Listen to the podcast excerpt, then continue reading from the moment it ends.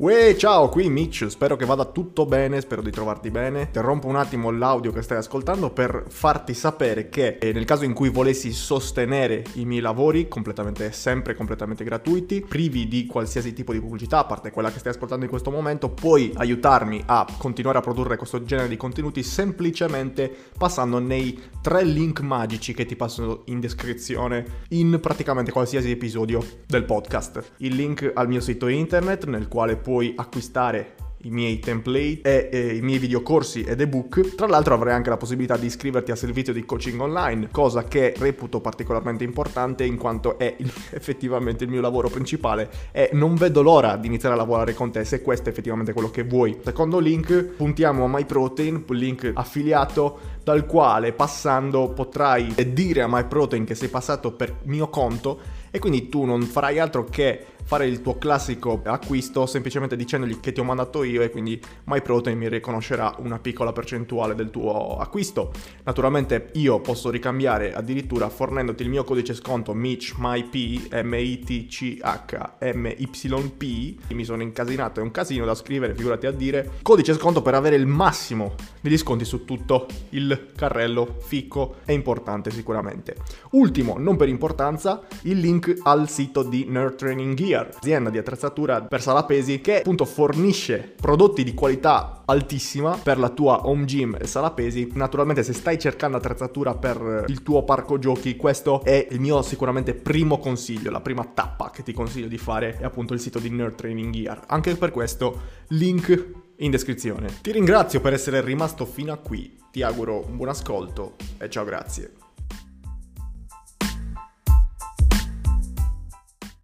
Uè a tutti vichinghi vichinghe, sono Mitch, bentornati su Mitch Ferniani Podcast. Stavamo parlando del più e del meno con Alessandro, però ha iniziato a introdurre un argomento che volevo chiedergli mentre stavamo registrando e quindi l'ho interrotto un attimo e adesso puoi proseguire Ale. Come diavolo hai fatto? Quanti anni sono passati? Tre anni, due anni a trovare sì. quel video?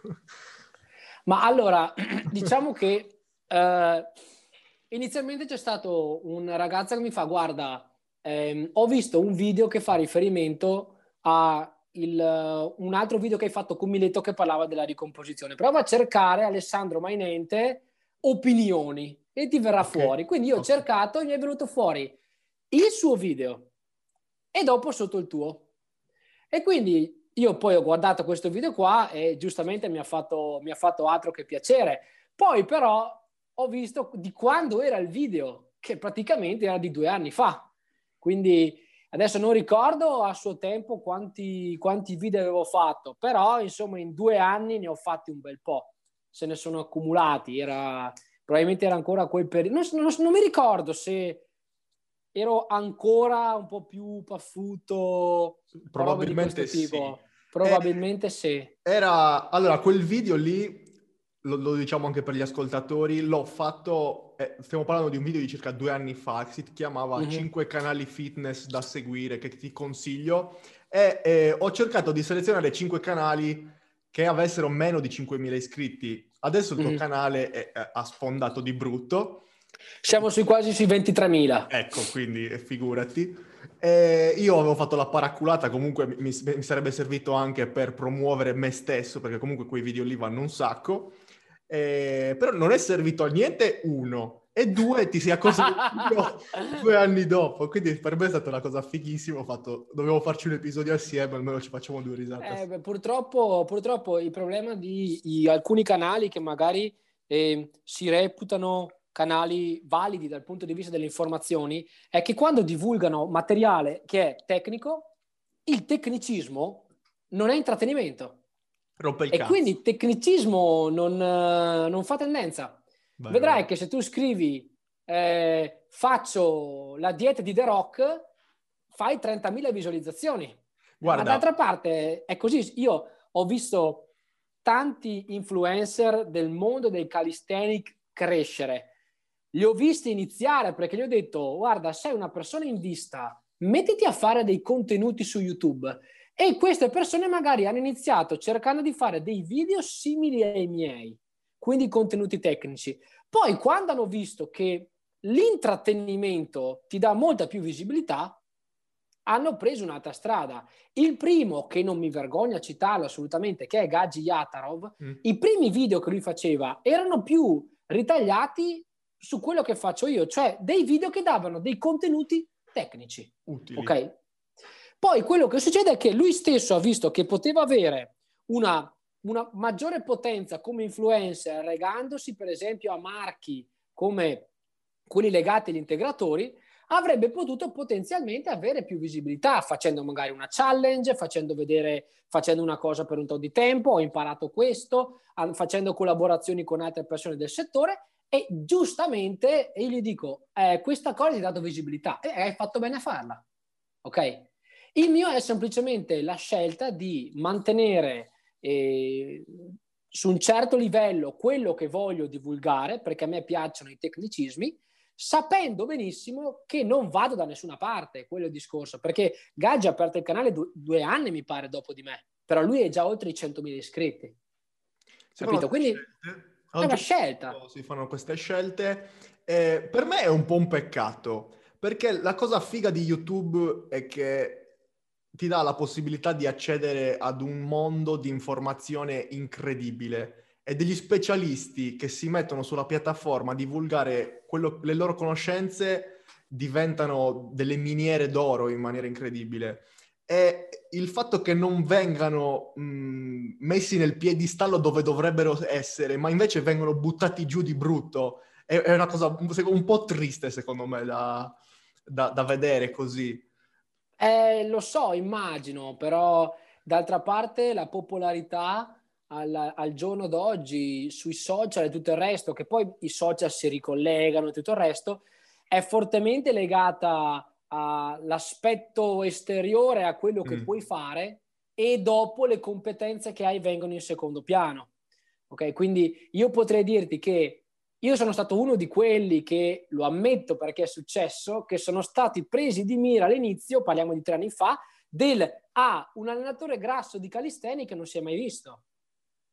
Io lo ammetto, e un po' è sconcertante il fatto che io due anni fa ho fatto la mia prima ricomposizione. Io due anni fa avevo 5.000 iscritti, 6.000. Da quando ho fatto quel cambiamento lì, io ho accumulato, dato quello che è stato il mio cambiamento fisico, una credibilità che purtroppo è legata al fatto che sì, hai un fisico di questo tipo, allora dimostri di essere più una persona del mondo fitness e attività fisica, quindi sei più credibile magari agli occhi di un pubblico che non mi conosceva, perché quelli che già mi conoscevano mi dicono sei quello di prima? Non è cambiato niente?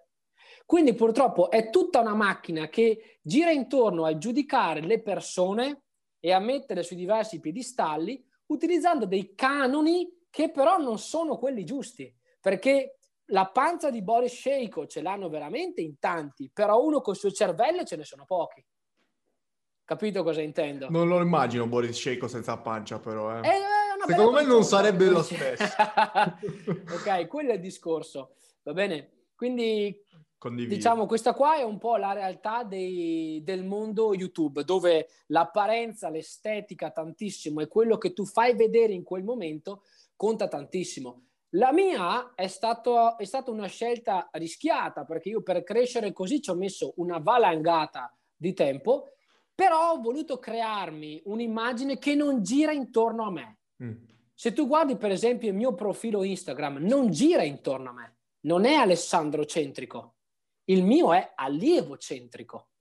Questa è una scelta che magari non paga perché la gente entra sul tuo profilo e si aspetta di vedere tu che fai quelle cose lì.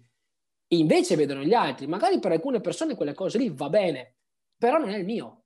Io non sono un atleta, io sono scarso come atleti, lo ammetto, io mi mangio le mani perché mi sono bruciato quella fase di anni che mi avrebbe permesso di spingere sperimentando su qualcosa che era ancora un po' sconosciuto, perché la conoscenza che c'è nel calisthenics adesso è migliore di quella che c'era dieci anni fa. Lo ammetto, io sono stato il primo che ha avuto le sue magagne, i suoi problemi e ne ho fatto tesoro c'è stata una formazione, un rielaborare i concetti sulla base anche dell'esperienza pratica. Adesso io tiro le fila e chi seguo io trae il vantaggio anche degli errori dall'esperienza. Chiaro. Ok? Perché io una volta avrei detto è impossibile che uno passi da 4 trazioni un braccio a 10 nel giro di 12 settimane. Eh, il problema è che adesso eh, quello che me l'ha fatto c'è. Far fare le trazioni monobraccio a uno di 100 kg, eh, quello che lo fa adesso c'è. Capito? Quindi la mia è stata una scelta, propormi in un certo modo, sapevo benissimo che non avrebbe pagato n- nel breve periodo. Poi nel lungo periodo continuare a macinare, se non dici fesserie, tendenzialmente si spera che le cose paghino. Si spera. Comprendo proprio al 100% quello, tutto il discorso che hai fatto perché mi sto trovando esattamente nella stessa situazione in questo esatto momento. eh, ne, negli ultimi, l'ultimo anno a, questo punto ho perso una ventina di chili eh, perché prima facevo powerlifting, adesso non faccio più powerlifting, ho altri, tra, altri obiettivi in testa, altre cose che voglio fare e quindi non mi è costato niente perdere tutto quel peso. Ed effettivamente, ne ho parlato anche in altri episodi, il, quello che percepisce l'individuo medio ehm, in merito a un fisico con l'addome rispetto a un fisico senza addome sono due cose completamente diverse. L'addominale ti dà que, que, quel, quel, più sì, 10 sì, assolutamente. Ma te ne, te ne, dico una, è successo 7-8 mesi fa che sotto un video uno, uno, mi ha commentato, certo che hai, po- hai, proprio un fisico da carpentiere. Vabbè, io non capisco cosa c'entri carpentiere, ok? Era più paffuto. Io gli ho linkato il video che ho fatto con Umberto, dove Rotto. faccio vedere, ok, risposta, ah ciao, scusa non avevo visto, comunque sei il top. lì, c'è, lì c'è qualcosa che, che, che, che non funziona, capito? Ecco, Bellissimo. Ecco, quindi questa è una di, di, quelle situazioni. Poi io onestamente non è che sono più competente di prima perché ho perso 20 kg, perché sono arrivato al 5%. Io sono quello di prima che ha provato a fare un'esperienza per capire che la visione che aveva prima di se stesso era completamente storpiata. Cioè io avevo culo che a 85 kg, 86, 87, avevo ancora gli addominali leggermente disegnati perché io ho gli addominali ipertrofici. Di natura mia sono fatto così. E quindi mi vedevo in un certo modo. Poi quando sono arrivato alla fine del primo picking e adesso che ho finito il secondo, dico no, piano. Un'altra persona. Come ero prima no, come ero prima no. Anche perché, insomma, ho la possibilità in quello che mi piace di togliermi qualche soddisfazione. Quello sicuramente, perché sono nel range di allenabilità e adesso ho più conoscenze rispetto a quando dieci anni fa magari mi trovavo anche lì in un momento di maggiore allenabilità, ma non con le conoscenze che ho adesso. Ecco, questo è un pochino il discorso. Poi posso immaginare anche nel calisthenics comunque, cioè tu a 85 kg, quanto cacchio eri forte per fare calisthenics e quanto adesso che sei sceso, quanto pesi adesso? Allora, adesso sono 71 kg e qualcosa. Io sono 1,70, sono 71 kg e qualcosa adesso. E, quindi e quello ancora... è stato tutto di guadagnato, immagino. Sì, sono ancora parecchio basso di grasso, cioè ho ancora la, la, pelle molto sottile, però per me non è un peso restare così come sono adesso, esatto, intendiamoci. Mi ci trovo bene perché lavori 7 ore al giorno, ti alleni, io non ho fame, non mi viene fame, quindi non è che faccio più di tanta fatica. Angelo non è troppo contento perché se mangio troppo poco poi non ho la forza per andare mm. su è quello il discorso. Però il discorso è che avevo costruito tanta forza su quello che era il mio peso attuale. Nel perdere grasso, quello che è successo è che io mi trovavo movimenti senza averli mai allenati. Leve o diverse. i secondaggi aumentavano in modo drastico nel giro di un mese. C'è un movimento che a 85 kg non facevo neanche col binocolo, a 72 kg mantenevo un'isometria a 15 secondi. Quello è un, pochino, è un pochino il discorso. Quindi nel corpo libero quello che fa la differenza non è tanto avere peso basso, ma è avere poca massa grassa e cercare di, se sei fortunato, di ridurre il più possibile nella parte sotto perché è tutto svantaggio. Ottimizzare che, per esempio, il corpo. Eh sì, certo. vai a ottimizzare la distribuzione anche del, del tessuto che non ti interessa. Chiaro. Quello è uno dei, dei, grossi fattori fondamentali, quindi non è solo la riduzione del peso in sé, ma capire anche uno dove va a perdere il grasso. Io che tendenzialmente tendo a accumulare grasso sotto, per me è stato tutto che un vantaggio. Quello è al 100%. E quindi più o meno adesso a che percentuale ti troverai? Adesso non ne ho la più pallida ah. idea, ah. te lo dico onestamente. Il punto più basso è stato circa un mese fa, mese e mezzo fa, si vedono anche le mie foto su Instagram, però ecco io misuro abbastanza bene quanto sono ancora basso da quanto sottile è la pelle nei miei punti carenti, tipo mm. sulle braccia. Se la pelle è ancora sottile vuol dire che la percentuale è ancora bassa. Poi tendenzialmente nei miei punti forti, se io vedo che c'è, ho le vene sugli addominali, ho i sei cubetti per parte, ho la pelle molto sottile, adesso per esempio mi si vedono alcune fibre del dorsale che normalmente non mi si vedevano mica. So di essere ancora abbastanza, abbastanza basso, sicuramente a parità più basso dell'anno scorso. Diciamo che il secondo picking è sempre il migliore del primo, questo l'ho capito anch'io. E senti, per quanto riguarda le performance, ne vale la pena scendere a percentuali così basse? O ritorniamo al discorso di prima che conviene anche sotto un aspetto, un aspetto sociale, se vogliamo? Ma allora, se vuoi essere prestante, devi essere nella condizione ideale. I ginnasti tendenzialmente mantengono una percentuale di grasso che è intorno all'8-10% tutto l'anno e magari si tirano un pochino di più quando arrivano sotto gara. E penso che sia un po' anche quello che magari fa il powerlifter che ha delle prestazioni nella media in una categoria più alta e decidere di programmare la, la parte di sgrasso per riuscire ad entrare nella categoria sotto senza risentire della perdita di forza per la perdita di peso. Ok? Quindi se tu hai uno scopo prestativo, ha senso. Un atleta che deve preparare una gara di calisthenic ha perfettamente senso. Ovviamente devono essere cose valutate bene. Cioè, per esempio, arrivi nel punto di peso più basso un mese e mezzo prima della gara di calisthenic, se sono per esempio le gare di skill, in modo dopo da fare una reverse e riuscire ad arrivare in gara che sei pieno di energie e se ti vai bene hai preso mezzo chilo o un chilo. Quindi da quel punto di vista lì sì, farlo per una questione sociale, io lo dico fallo per te stesso. Eh, onestamente, che uno mi dica sei più bello perché hai addominali fuori, non me ne frega niente. Ok, cioè, sei, arri- sei arrivato a quel punto. Sì, sì, sì, assolutamente. Non lo, faccio, non lo faccio per gli altri, anche perché, insomma, ho amiche che mi dicono così sei troppo tirato, esattamente come quelle che ti dicono ah, sei troppo grosso, e io dico ah, cosa me ne frega. Cioè, è una cosa che deve, deve, devo piacer mio. Io con social comunque adesso, intendo un punto di vista lavorativo, so- sociale intendo quello. Ah, ok. Ma allora quello aiuta sicuramente, nel senso che fai un video su un esercizio, invece di mettere l'allievo che fa l'esercizio, puoi permetterti di essere tu a farlo.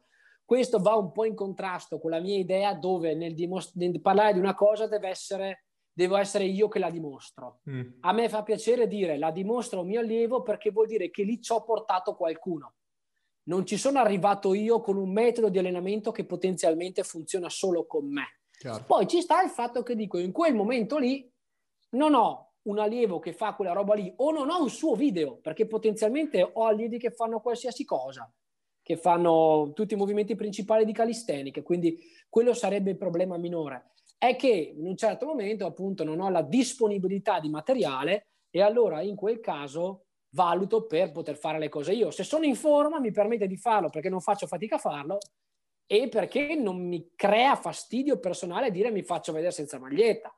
Quello è il discorso. È più bello vedere uno in forma rispetto a vedere uno Chiaro. con la panza che fa Chiaro. un esercizio. Ecco, quello è il discorso. È molto, be- molto figo il calisthenics, è una, una disciplina che affascina tantissimo. E se vogliamo, è, la prima disciplina effettivamente che è esistita per quanto riguarda il corpo, la, la, la gestione del corpo contro resistenze. certo, no? certo. Secondo me sì. Poi nel mondo del, del fitness rivolto al pubblico io lo chiamo amatoriale, ok? Perché per adesso le Olimpiadi di calisthenics non esistono, ok? Ci sono le gare, per esempio, organizzate da Barningate che... Si svolge è... gara di calisthenics? Cioè, Come si svolge? Qual è il, okay. il risultato da portare? Un, un diciamo che ci sono diverse gare di calisthenics. Ci sono quelle che si occupano della parte di uh, strength, come per esempio l'UNRM nelle trazioni ah, con sovraccarico, okay. l'UNRM nei muscle up o nelle dip. Poi ci sono quelle di endurance, dove per esempio devi fare un circuito, come per esempio uh, una trazione, un muscle up, okay. uh, una dip e fai 2, 2, 2, 3, 3, 3 fino, fino a 10, poi torni indietro. Vince quello che lo fa nel meno tempo Oppure ci sono le gare di set eh, a skill, quindi per esempio dove combini tanti movimenti di una certa difficoltà e a quei movimenti, nel contesto per esempio delle gare di Barningate, c'è una giuria che associa un punteggio. Quindi okay. chi sporca meno movimenti, esatto, chi sporca meno i movimenti, chi è più completo, tendenzialmente, e chi fa movimenti più difficili, tendenzialmente arriva in finale perché ci sono delle battle uno contro uno e vince alla fine quello che fa il punteggio più alto. Quindi è un crossfit che non ti ammazza. ah, allora, diciamo che anche, che, che anche, il calisthenic miete abbastanza vittime su gomiti e spalle. Eh. Ok. Eh, ass- assolutamente. Eh, principalmente è sull'upper, mentre magari nel crossfit ne risenti sulle ginocchia, ne risenti sul bacino, ne risenti sulla colonna, magari tratto lombosacrale. Però ecco, essendo una cosa focalizzata sempre solo sull'upper, perché è sopra, sopra, sopra, sopra, sopra, il rischio di traumi nella parte alta è decisamente più alto. È tosta. Sicuramente. Eh, senti, cosa ne pensi dell'emergente street lifting? Da poco ho ricevuto un sacco di domande in merito eh, tanto che mi sono messo a fare un video, tu mi, probabilmente mi hai conosciuto attraverso quella storia che ho fatto su Instagram. Può essere. In cui dicevo che, che ho provato a fare un muscle up. Sì, sì, sì, ho visto. allora, nel, mo- nel momento in cui uscirà questo video che stiamo registrando, sarà già uscito quel video, quindi posso spoilerarlo. Ho, sono riuscito a salire sopra. Non dico okay. di aver fatto Come? un up. esatto. Però ci sono riuscito e effettivamente leggendo l'articolo che hai scritto tu nel tuo sito internet, sono andato direttamente lì, perché non mi tornava il fatto di, di fare questa, questa, presa falsa. Quella presa lì. E effettivamente ci sono salito. Poi, poi lo vedrai, sarà ridicolo, okay. però lo vedrai. vedremo, vedremo, dai. Comunque, allora... tutto questo discorso per dire, street lifting, cosa ne pensi? Allora, secondo me è una, una, bella, una bella realtà, perché comunque dà possibilità a chi magari ha un passato da, da powerlifter che si è stufato di fare anche stacco e squat e vuole fare anche qualcosa di più per l'upper, di giocarsela, esattamente come chi magari ha una distribuzione dei pesi non favorevole sulla parte inferiore e viene dal mondo calisthenic, può andare a giocarsela. A me onestamente piace, sicuramente, devi essere molto più completo rispetto, secondo me, al powerlifting. Powerlifting mm. è un upper, due lower, ok? L'upper però è solo spinta. Ti direi, nello street lifting c'hai un lower, che sostanzialmente è spinta, oh. quindi è un grosso big, e sopra c'hai tirata e spinta. Quindi, e c'hai in più anche il discorso della potenza, perché insomma i muscle up con la Zavora sono lavori di potenza molto più evidenti. Quindi è una bella tipologia di, di allenamento. A me non dispiace. Poi io purtroppo di gambe faccio schifo.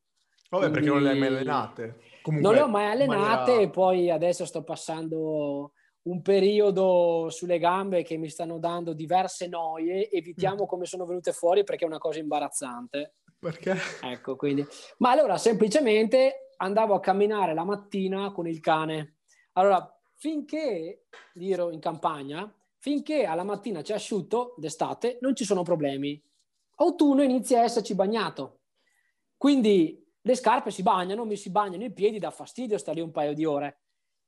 Un, mia mamma mi ha giustamente suggerito, guarda, mettiti gli scarponi da montagna che sono impermeabili. E io ho fatto una settimana con gli scarponi da montagna in campagna, chi è che va a pensare che si infiammi qualcosa? E mi è venuta una talonite bilaterale. Questa talonite bilaterale mi ha portato a infiammare le ginocchia, quindi io è tre mesi che non faccio gambe. Porca zozza. Eh sì. E perché tipi- un po tipicamente come le alleni le gambe? Ah, stacchi, squat, ah, squat okay, bulgari, classico. squat ad una gamba, Nordic curl, hyper extension, e sì sì squat. Quindi principalmente comunque sono tutte varianti a corpo libero. Beh, a casa chi è che la leg curl e la leg extension? Chiaro. Eh, nessuno. E quindi le faccio così perché anche non mi dispiace. Sono esercizi magari un po' meno convenzionali e non mi dispiacciono. Poi vario, non voglio fare il CC squat, una, faccio una leg extension a corpo libero, molto semplicemente. Non voglio fare Nordic curl, mi metto a pancia in su e strisci i talloni sotto le ginocchia. Quindi un modo per allenare alcuni gruppi muscolari si trova. Bisogna avere un po' di ingegno. Quindi il calistenico comunque ricerca lo stesso l'allenamento della gamba? Ma allora diciamo che chi fa gare di calisthenic tendenzialmente, soprattutto se fa skill, come vengono chiamate nel modo dei calisthenic, tendenzialmente magari non le allena perché è un peso in più. Mm. Okay? Anche i ginnasti, i ginnasti allenano le gambe principalmente con la potenza, non fanno mai lavori di forza massimale rischiando di andare a mettere su massa muscolare nella parte bassa. Quindi il calistenico puro magari che fa skill non le allena. Quello che invece fa magari, magari le gare di strength, dove sono tutti i movimenti a traiettoria verticale e dove tra i movimenti c'è anche requisito il pistol col sovraccarico, è invece lì deve allenarle. Quello assolutamente. Quindi io poi li alleno perché eh, sono inserito comunque nel contesto dell'allenamento e della ricomposizione in questo momento okay. e quindi l'allenamento delle gambe ha il suo perché. Quindi dipende, ti volevo chiedere ai tuoi atleti quando li segui, gli, gli inserisci anche allenamento delle gambe? Dipende, immagino. Dipende. Eh, per esempio adesso ho appena iniziato a seguire un ragazzo che lui vorrebbe migliorare di forza sia sulla parte alta sia sulla parte bassa, però a corpo libero, e quindi diciamo si ciuccia mm. i pistol, uh, li scuote ad una gamba per forza di cose. Chiaro. Se li becca anche lui. Ho visto comunque nel tuo profilo Instagram hai mm, questo hashtag Cali Aesthetics. esatto, Cali Aesthetics. Quindi effettivamente ok calisthenics, però c'è anche un obiettivo estetico che, che, che fa padrone, diciamo, nella scheda. Allora, nel mio contesto mio, mm. sì nel senso che io con uh, i trainer con cui ho collaborato, Angelo, abbiamo creato questo marchio, questo brand, okay. che si propone di fare ricomposizione a corpo libero, Bello. sostanzialmente. Quindi, al di là di dire uso scuote e stacco, scuote e stacco sono comunque esercizi a corpo libero. Lascia stare che hai in mano un bilanciere, ma anche il lento avanti in esercizio a corpo libero. Però sono le uniche due eccezioni, perché poi io per il resto faccio tutto col mio corpo utilizzando assistenze, certo, eh, accorgimenti, bisogna essere capaci di vedere oltre il classico esercizio, inventarsi qualcosa di nuovo, però insegno allenamento a corpo libero da dieci anni, quindi qualche idea ogni tanto mi viene. Quindi ecco, l'idea è stato quello, creare un protocollo di lavoro che permettesse di fare una ricomposizione utilizzando principalmente i lavori a carico naturale. Su 50 esercizi di repertorio ci sono stacco e squat. Che alla fine non si allontana molto dallo street lifting che, che viene utilizzato da... Sì, lo street lifting è orientato principalmente alla prestazione di forza, Chiaro. mentre nel mio caso l'idea è, è più una forza più resistente. Ma neanche più orientato all'estetica. Ah. Proprio all'estetica. Nel senso che io avevo in programma quest'anno, a ottobre 2020, di fare una gara, anch'io, di, di, di estetica, che mm. però poi è saltato tutto, quindi è una cosa che verrà rimandata sostanzialmente. È un punto in comune che in qualsiasi episodio di questo podcast viene sempre raggiunto. Avevo questo obiettivo, ma eh, quest'anno, porca Purtroppo la, la, condizione che avevo raggiunto quest'anno non era niente male. E... Quindi bodybuilding, era... una gara di bodybuilding volevi fare? Ma men physique, okay. perché bodybuilding richiede un'estremizzazione di alcuni volumi muscolari che io personalmente non ho perché sono troppo indietro. Io sulle gambe sono troppo indietro. Chiaro, chiaro. Come anche sulla parte sopra io non sono proprio proporzionato. Nonostante comunque abbia abbastanza riequilibrato, io ho queste braccia da scimmia che mi fanno sembrare senza pettorale. Comunque il risultato dei tuoi allenamenti video, negli anni. Esatto, riflette esattamente il tipo di allenamento che è stato fatto per dieci anni. Non è facendo la panca piana per due anni che riesci a, a compensare il resto. Quello sicuramente. Chiaro, chiarissimo. Eh, un'altra cosa che volevo dirti, che è il modo in cui ho risposto alla domanda che cosa ne pensi dello street lifting. Io penso che street lifting, comunque i movimenti in generale a corpo libero, siano una figata, però hanno questo problema rispetto all'allenamento classico col bilanciere o comunque con i pesi, che è il grado di ingresso che deve avere l'atleta per iniziare effettivamente a sottoporsi a questi movimenti. Cioè, fare una trazione è molto più difficile rispetto a fare uno squat col bilanciere libero. Come ci si approccia a eh, queste discipline da completo novizio, da persona scarsissima che non riesce a fare niente? È più difficile approcciarsi a questo mondo, specialmente da solo. Eh, allora, diciamo che mh, mm, quelli che mettono le loop band ovunque mm. potrebbero fare qualsiasi movimento fin da zero. Okay. Il problema è che si impara poco dal mio punto di vista. Cambia anche il movimento. I, io infatti tendenzialmente sono uno di quelli che preferisce portare a un certo risultato minimo l'atleta utilizzando solamente il corpo libero, ok? E scalando le didattiche creando una digressione del movimento. Mentre l'atleta di un certo livello in poi può utilizzare le loop band perché magari non ci sono delle varianti intermedie. Faccio un esempio, nel utilizzare le trazioni monobraccio come lavoro allenante per la parte verti- per la tirata verticale, io le loop band le faccio utilizzare, quello sicuramente. Se una persona deve imparare a fare la prima trazione, non faccio utilizzare le loop band, io faccio fare un lavoro di digressione che permette di esplorare movimenti diversi, e più facili. Ma perché? Perché poi questi movimenti mi verranno buoni come lavori accessori quando veramente lavorerò sulle trazioni. Perché se poi faccio un protocollo per diventare forte sulle trazioni e devo arrivare a 10, difficilmente puoi fare una progressione principale sulle trazioni e fare un esercizio magari un complementare complesso che sia ancora trazione. Magari vai a fare un rematore. Magari vai a fare un rematore che è un ibrido tra la tirata orizzontale e la tirata verticale. Allora il discorso è... Rematore corpo libero tra... con carico, con bilanciere? Corpo libero. Okay. Corpo libero. Quindi l'inverso. Quindi, sì, un discorso è quindi eh, se io voglio allenarmi solo con le loop band a fare le trazioni diventerò bravo a fare quello. Ma se poi mi serve qualche esercizio più semplice da inserire come lavoro addizionale o ho un repertorio o io sono, sono la frutta. Quello è il discorso. Perché dal mio punto di vista ci stanno i lavori con i manubri, con i bilancieri, ma se puoi farlo a corpo libero, fallo. Perché c'è sempre quella, quell'idea, quella traccia del sono io che mi tiro verso qualcosa, non è qualcosa che viene verso di me. Ok? Bello. Questa è un pochino l'idea.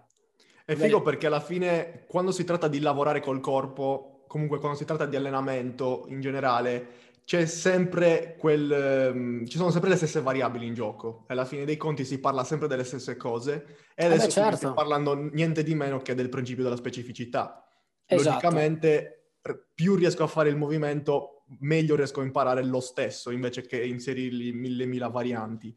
Anche se Assolutamente. Poi, poi arriva lui Anche Simmons perché che... ti, faccio, ti faccio un esempio e una persona si mette a fare un rematore, lo fa a corpo libero, fa quello che viene chiamato un bent over row, quindi mm. sostanzialmente un rematore inclinato in avanti. Lui lì, per evitare di scassarsi la schiena, terrà un certo atteggiamento, ginocchia leggermente flesse, l'anca flessa a 90 gradi, paravertebrali in tenuta, scapole depresse, cerca di aprire il petto.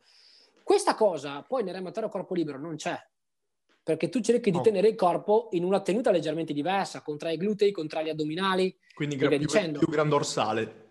Esatto, perché poi ci deve essere un transfer su quello che farai dopo. Quindi bisogna cercare il più possibile di creare una specificità, una trasferibilità da quello che si fa prima più facile verso quello che diventerà più difficile.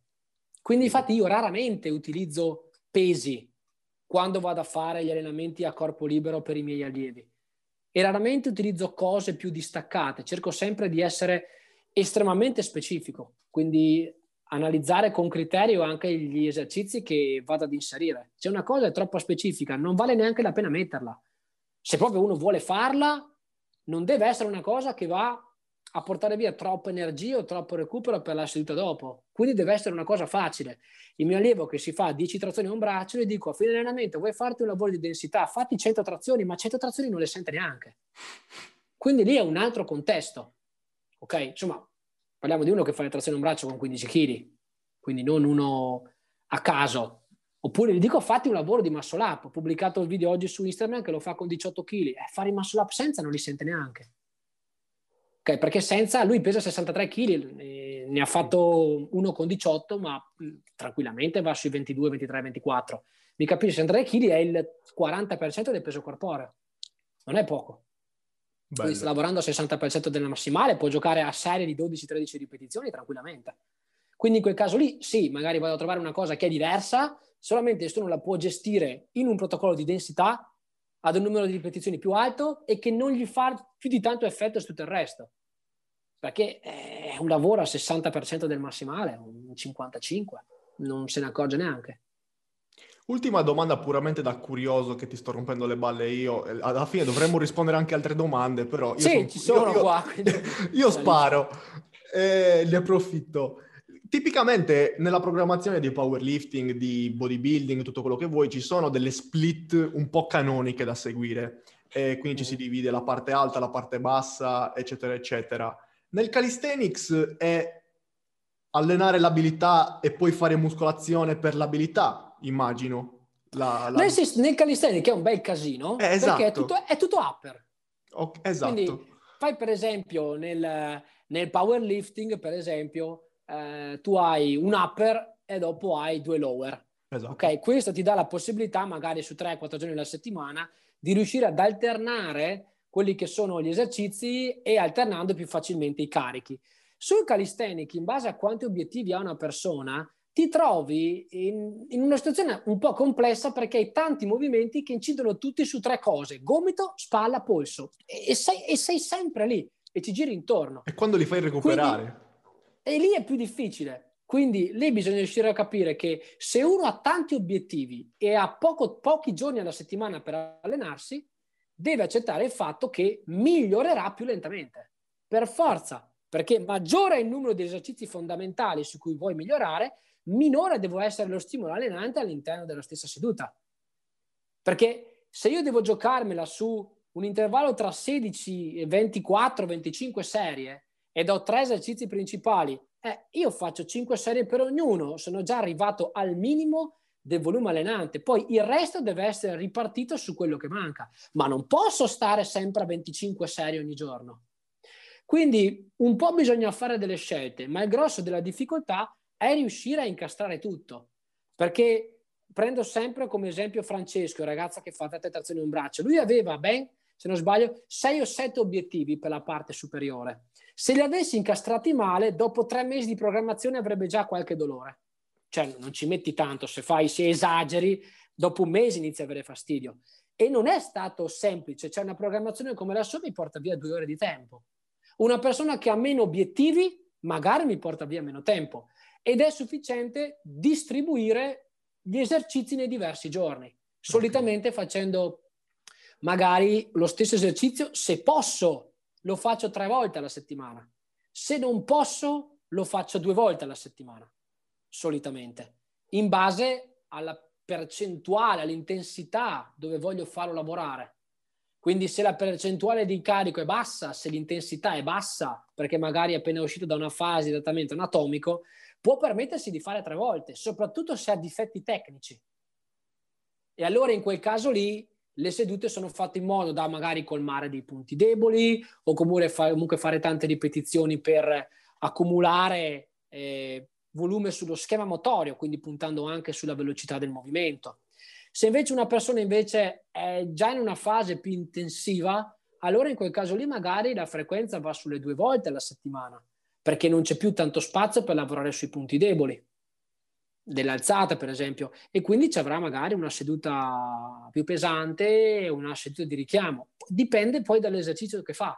Per esempio, le varianti sui punti deboli, io tendenzialmente se uno vuole fare trazioni con sovraccarico tendo a portarle avanti lo stesso. Se uno nel massimale precedente mi ha fatto un lavoro dove era palesemente asimmetrico, so che è una cosa, una strategia correttiva che devo portare avanti lo stesso. Non magari fino a quando lavoro ad un 85-90% dell'intensità, però fino all'80-82% sulla parte principale, sull'esercizio stressante, poi ci sarà una seduta che accompagna questo lavoro con un lavoro sui punti deboli. Quello lo faccio sicuramente. Dipende dal periodo in cui si trova. Poi sul calisthenics in alcuni esercizi è, è, è davvero difficile avere errori tecnici.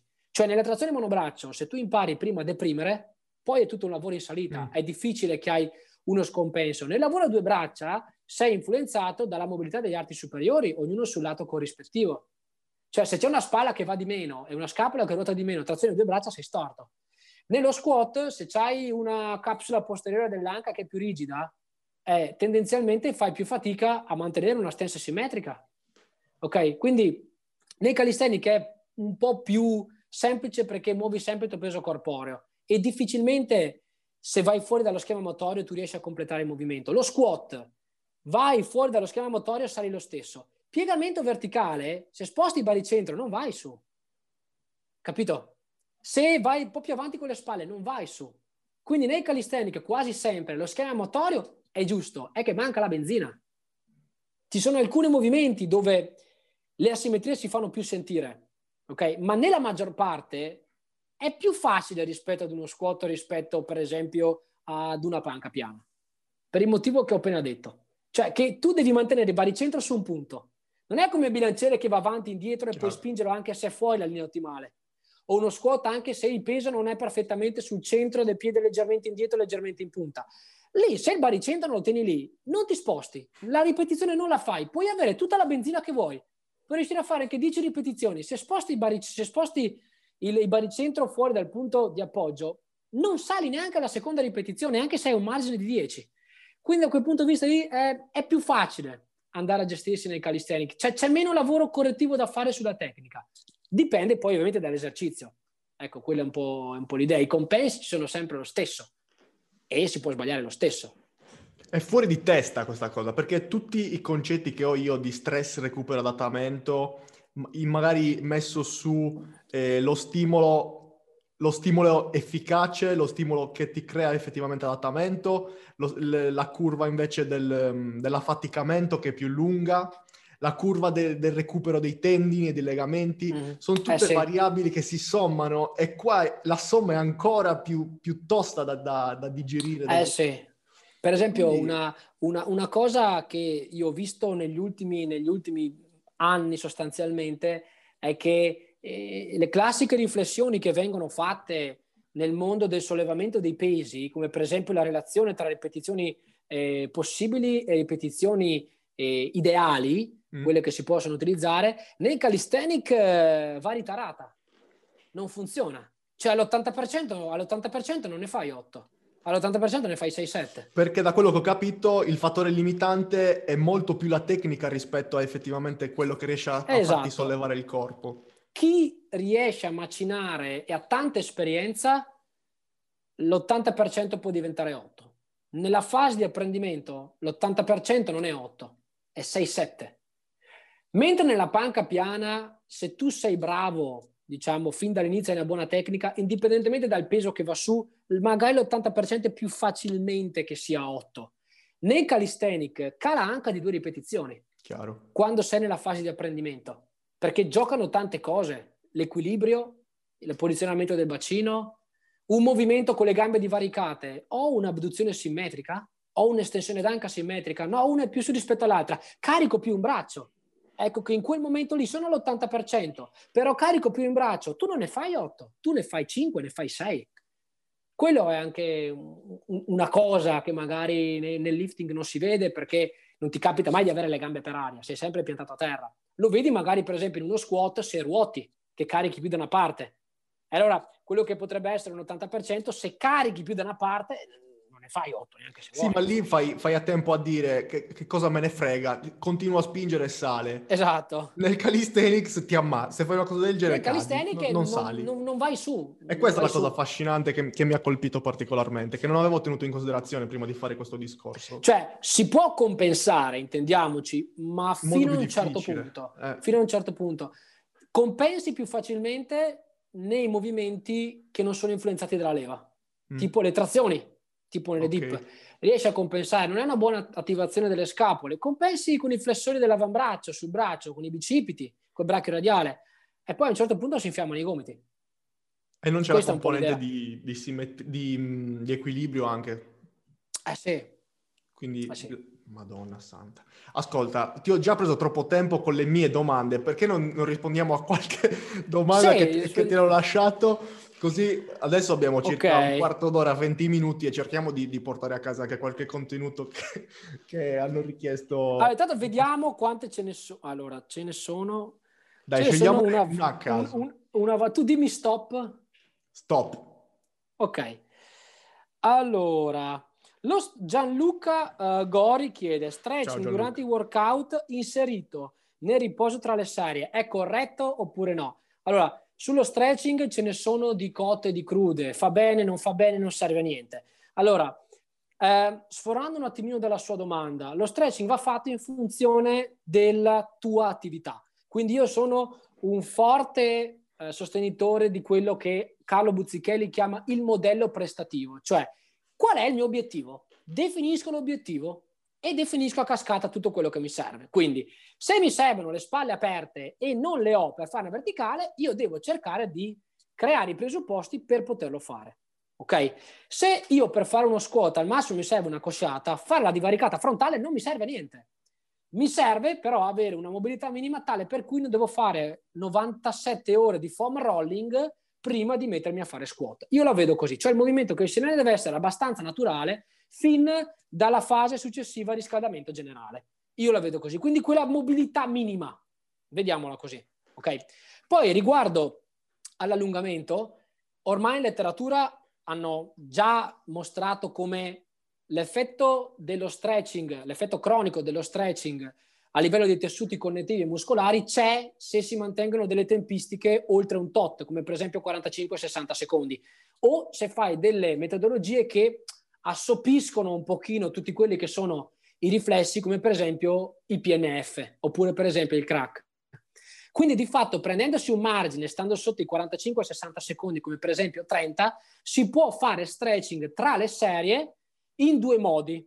Il primo è cercando di andare a rilassare la muscolatura che è stata allenata così da preservare il range di movimento in tutte le serie che vengono fatte.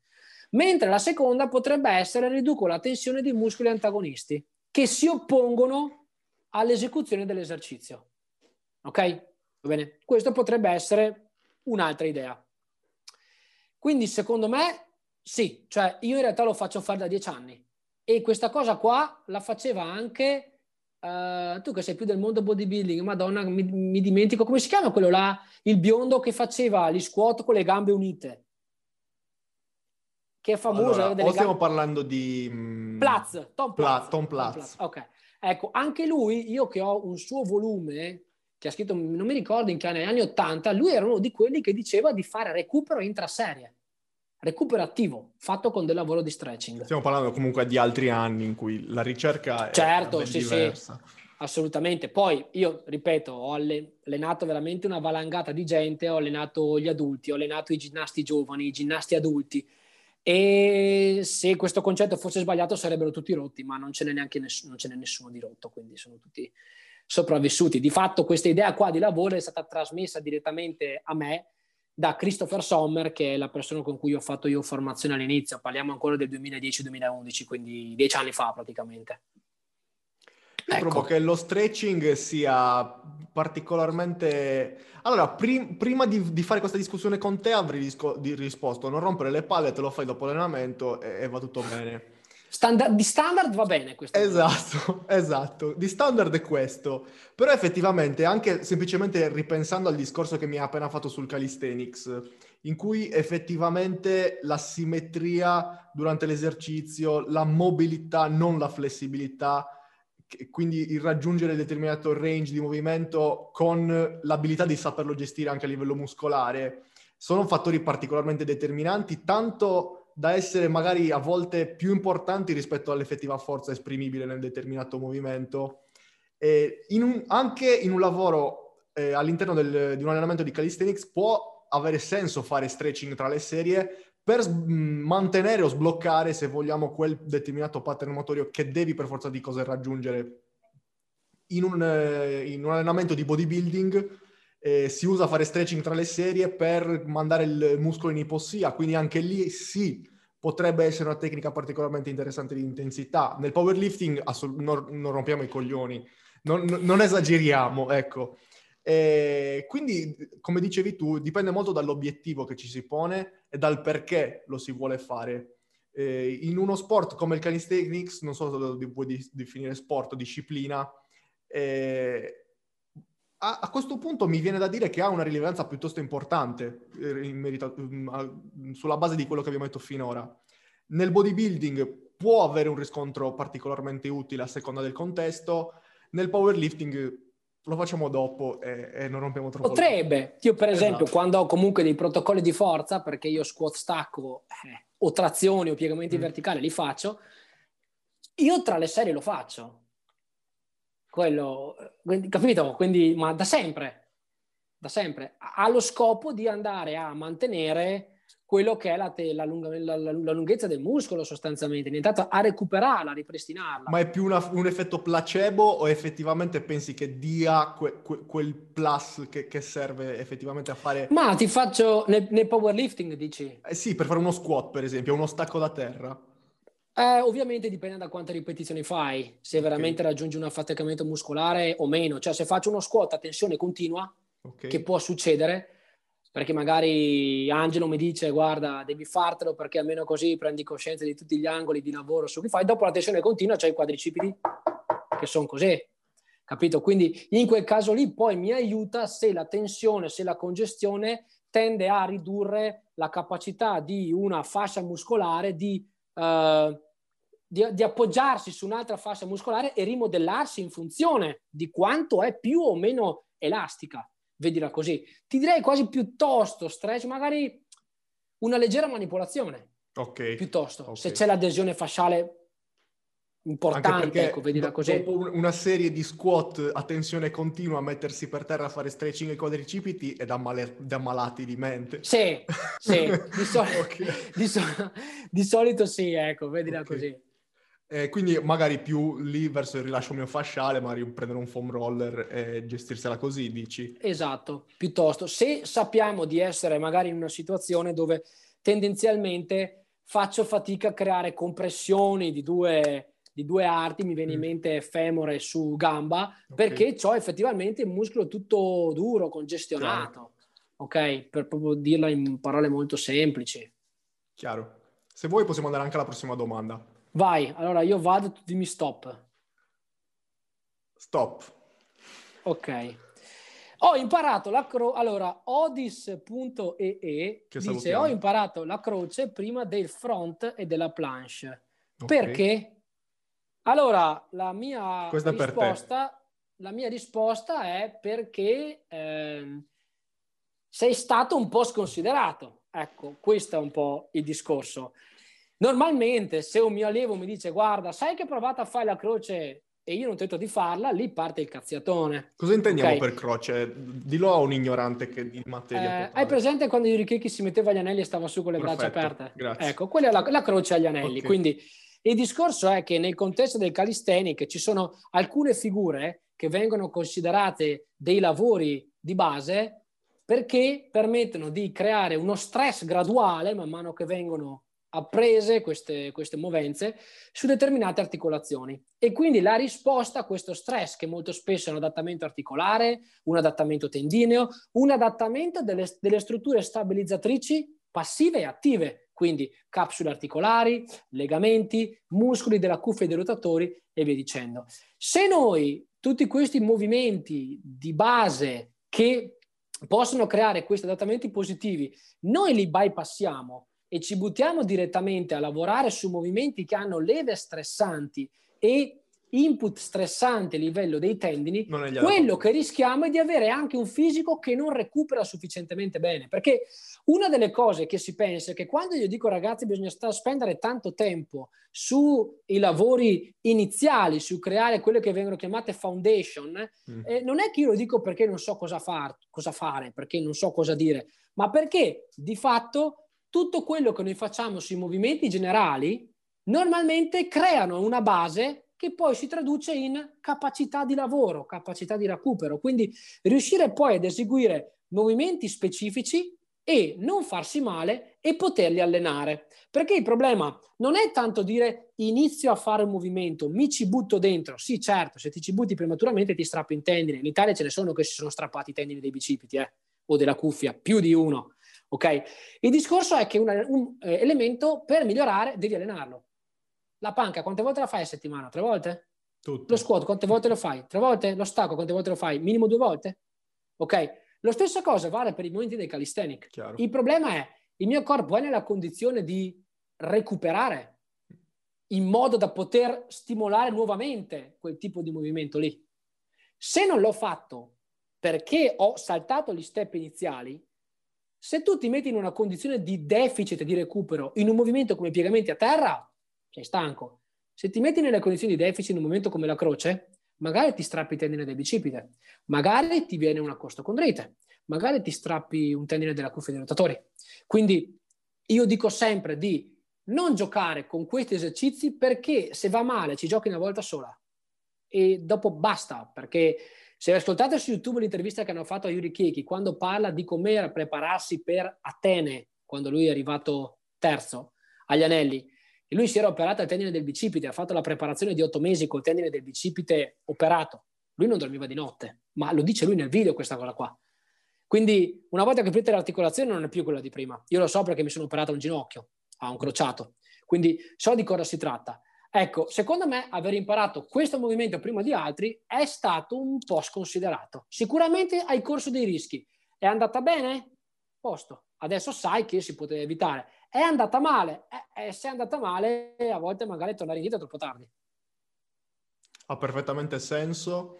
Eh, io riporto sempre tutto al classico ciclo stress recupero adattamento. Se tu non hai sviluppato gli adattamenti dagli stress più, più bassi, non puoi, pens- o puoi, no, puoi farlo, puoi puntare agli stress più alti, però devi sapere che recuperare e adattarti a quegli stress più alti sarà molto molto più difficile e potresti pagarne le conseguenze, come stai dicendo tu. Infatti, uno, uno dei grossi errori che si fa nei calisthenic, perché è uno sport che affrontano tanti giovani, molto più rispetto al lifting. Il lifting richiede magari un po' più la persona matura, mm. passami il termine, però è una persona che già più ha messo il naso dentro, che ha un po' più di esperienza. Eh, il calisthenic è da chi non va in palestra, da chi va al parchetto, da chi lo fa a casa, Tutti hanno un corpo. che non ha Esatto, che non ha magari da fare un investimento, come dire vado in palestra, mi compro un bilanciere che costa 300 euro e 1000 euro di bumper, ti faccio un esempio. Molto spesso un errore che si fa nei calisthenic è pensare che mi è venuto fuori un dolore. Che cosa ho fatto nell'ultimo allenamento?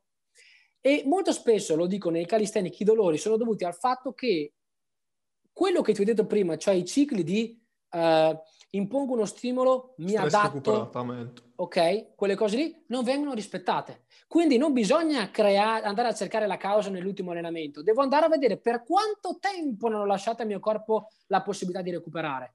Quanto tempo è che sono in deficit? Magari sono in deficit cronico da un mese, da un mese e mezzo, da due, e il corpo sta iniziando a dirmi ah, che non ce la fai più. Però magari te lo fa capire perché inizi a avere male da qualche parte. Ma lì è troppo tardi. E allora lì magari per recuperare devi fermarti due o tre mesi. Quello è il problema. Uno dei grossi problemi. Poi magari c'è anche nel powerlifting, però essendo una cosa un po' più ragionata, affrontata ad un'età dove si cerca di essere più eh, razionali, secondo me avviene con meno frequenza. È quello che magari mi immagino io, mi aspetto io.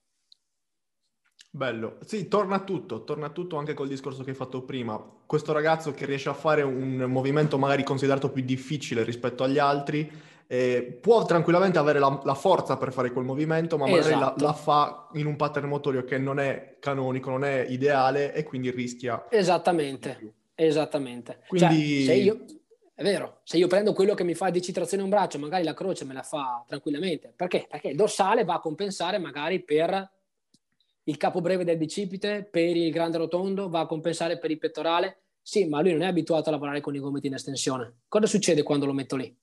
Forte quanto certo. vuoi, però il rischio è che si rompa. Io infatti non mi prendo quel rischio lì. Ci arriverà, ci arriverà gradualmente, ma ci arriverà. No, perché ha ascoltato questa risposta, quindi adesso non lo fa sì, più. Sì, poi lui, lui, lui, mi ascolta spesso, quindi ah. non, non lui, cioè, era uno che si allenava un po' anche lui a caso e dopo semplicemente ha detto proviamo. È andata bene sostanzialmente. Chiaro. Facciamo l'ultima domanda e poi ti lascio in pace. Ok, vai, dimmi tu stop. Stop. ok.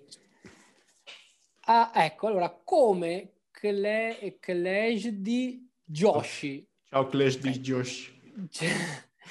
Eh, come capire quale muscolo fa male quando si ha dolore alla spalla o alla scapola? Eh, questa penso che sia una delle domande da, da 100 milioni di dollari, nel senso che quando abbiamo male da qualche parte ci piacerebbe sempre riuscire a capire dov'è il problema in mezzo secondo.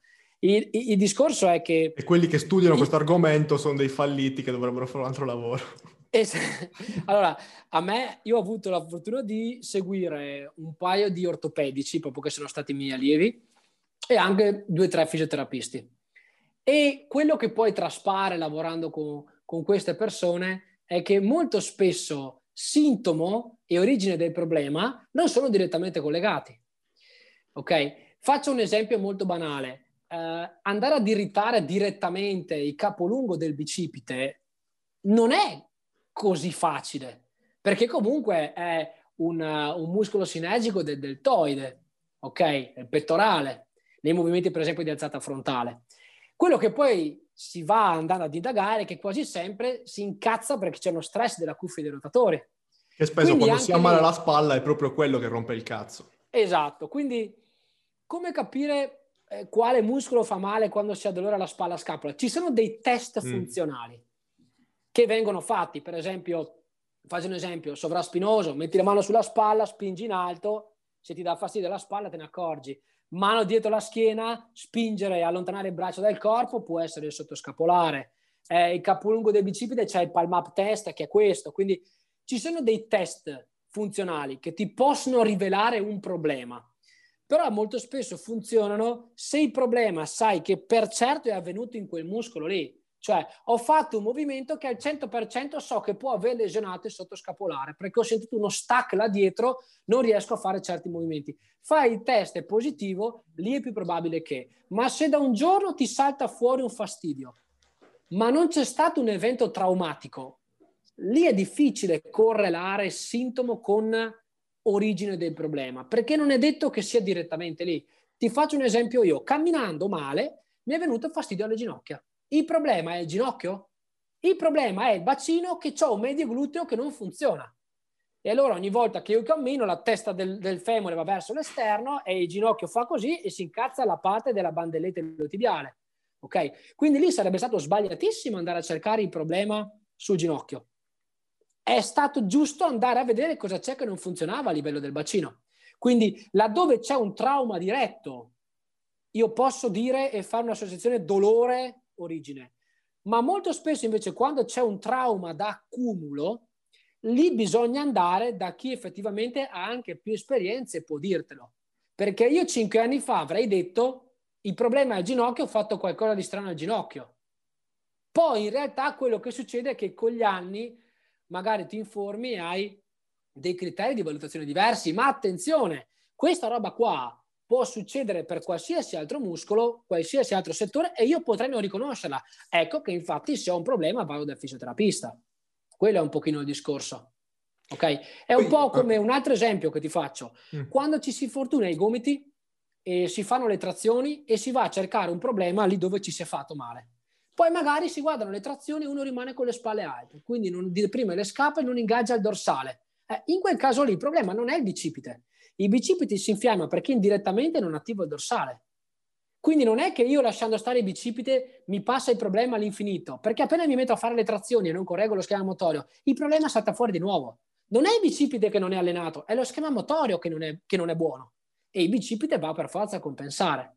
Quindi se non si è del, del, cam, del, del campo, se non si è del mestiere, e se avete qualche conoscenza in più potete farvi un'idea. Se poi volete avere la conferma o non riuscite ad andarne fuori, o se fate un'altra cosa nella vita, andate da chi lo fa di professione, che non sono io, ma il fisioterapista, il fisiatra, l'ortopedico. Vero. Poi c'è da considerare anche che spesso e volentieri, molto più spesso di quanto si pensi, il problema che scaturisce in sala pesi o mentre ci si allena comunque anche a corpo libero potrebbe essere molto più probabile che sia una, un'abitudine che abbiamo durante la giornata al di fuori della sala pesi e che magari quel determinato d'accordo. movimento sia stato soltanto l'agente scatenante, ma tutti sì. i casini li abbiamo fatti in precedenza. Sì, sì, sì. E, e non è raro vedere che magari il, il, tizio che lavora in ufficio con il braccio in alto che usa il mouse in questo modo e quindi gli si infiamma la, eh, il, che ne so, il bicipite.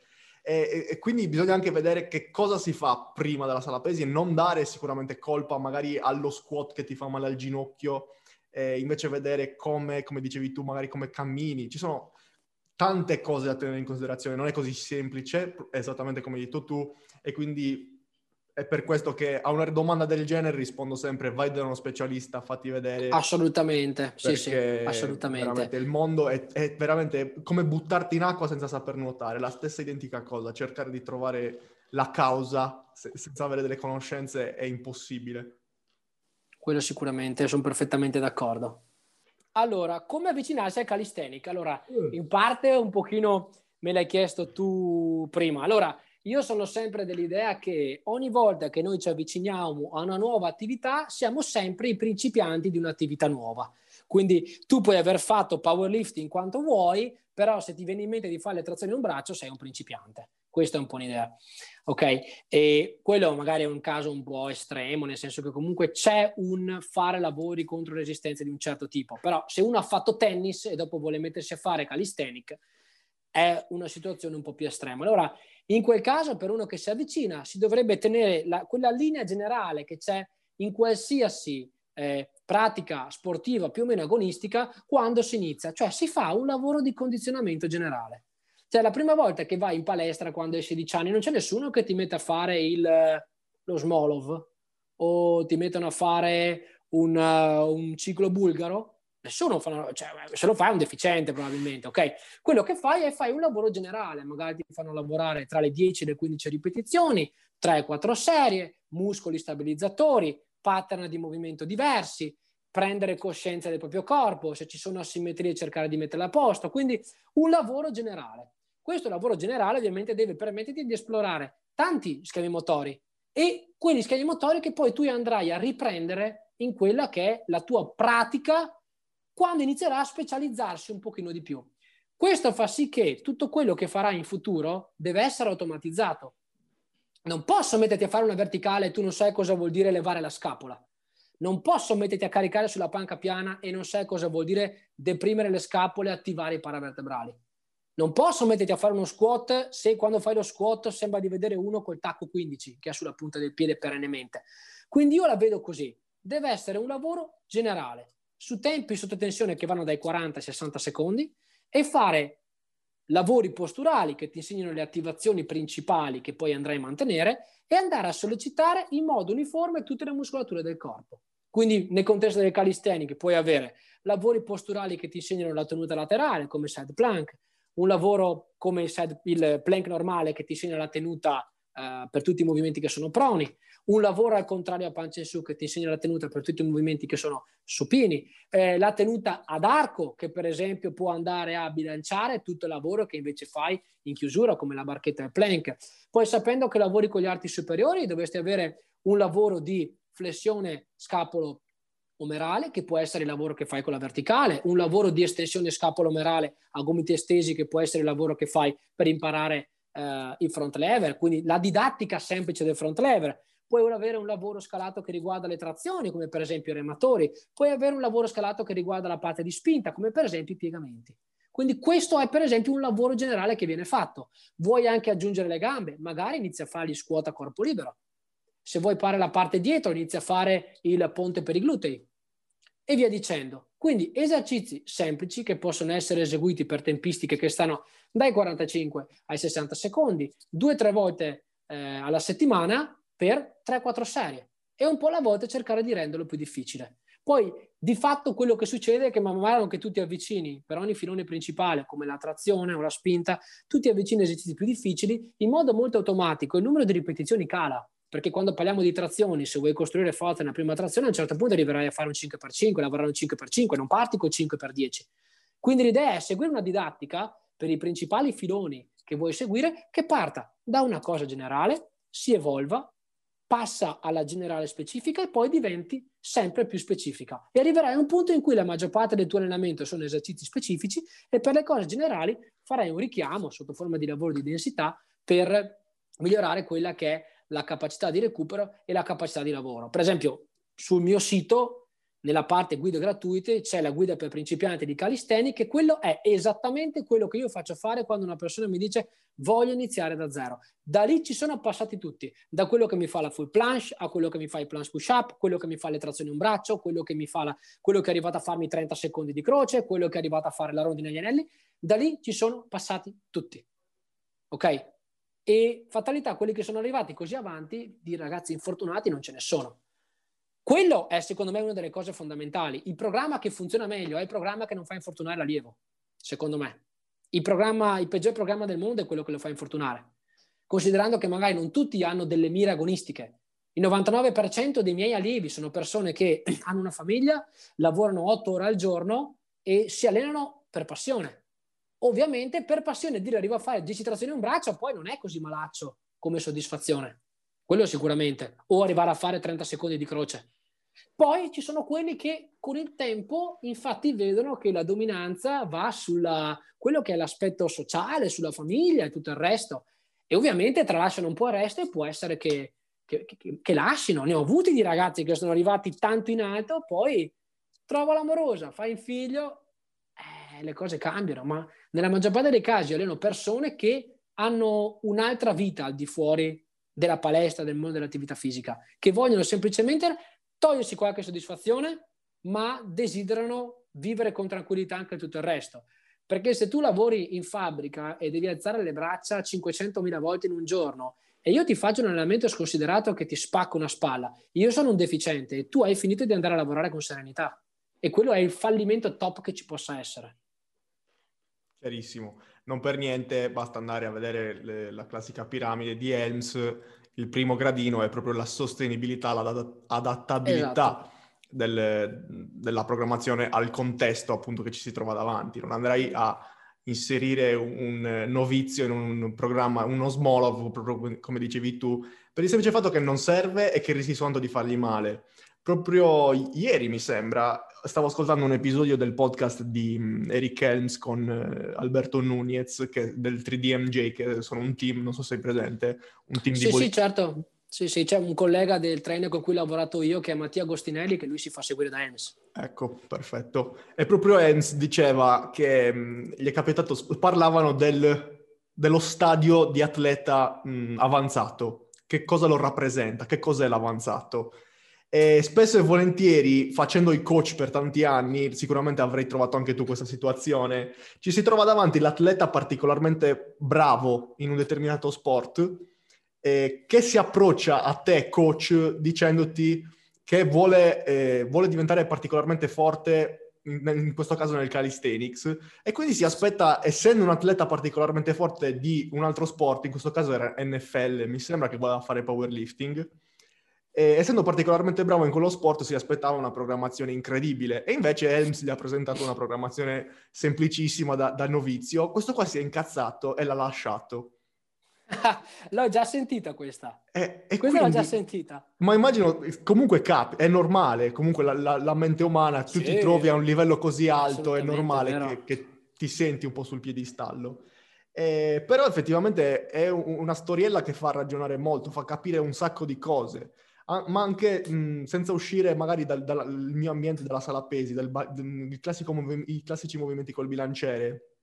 Se io sono fortissimo a fare panca piana e in panca piana posso permettermi di fare lo small of junior, quindi programmazioni particolarmente artistiche, probabilmente cattive, particolarmente eh, intense, questo non vuol dire che dovrò fare partic- eh, programmazioni particolarmente intense per lo squat, perché magari nello squat sono una pippa.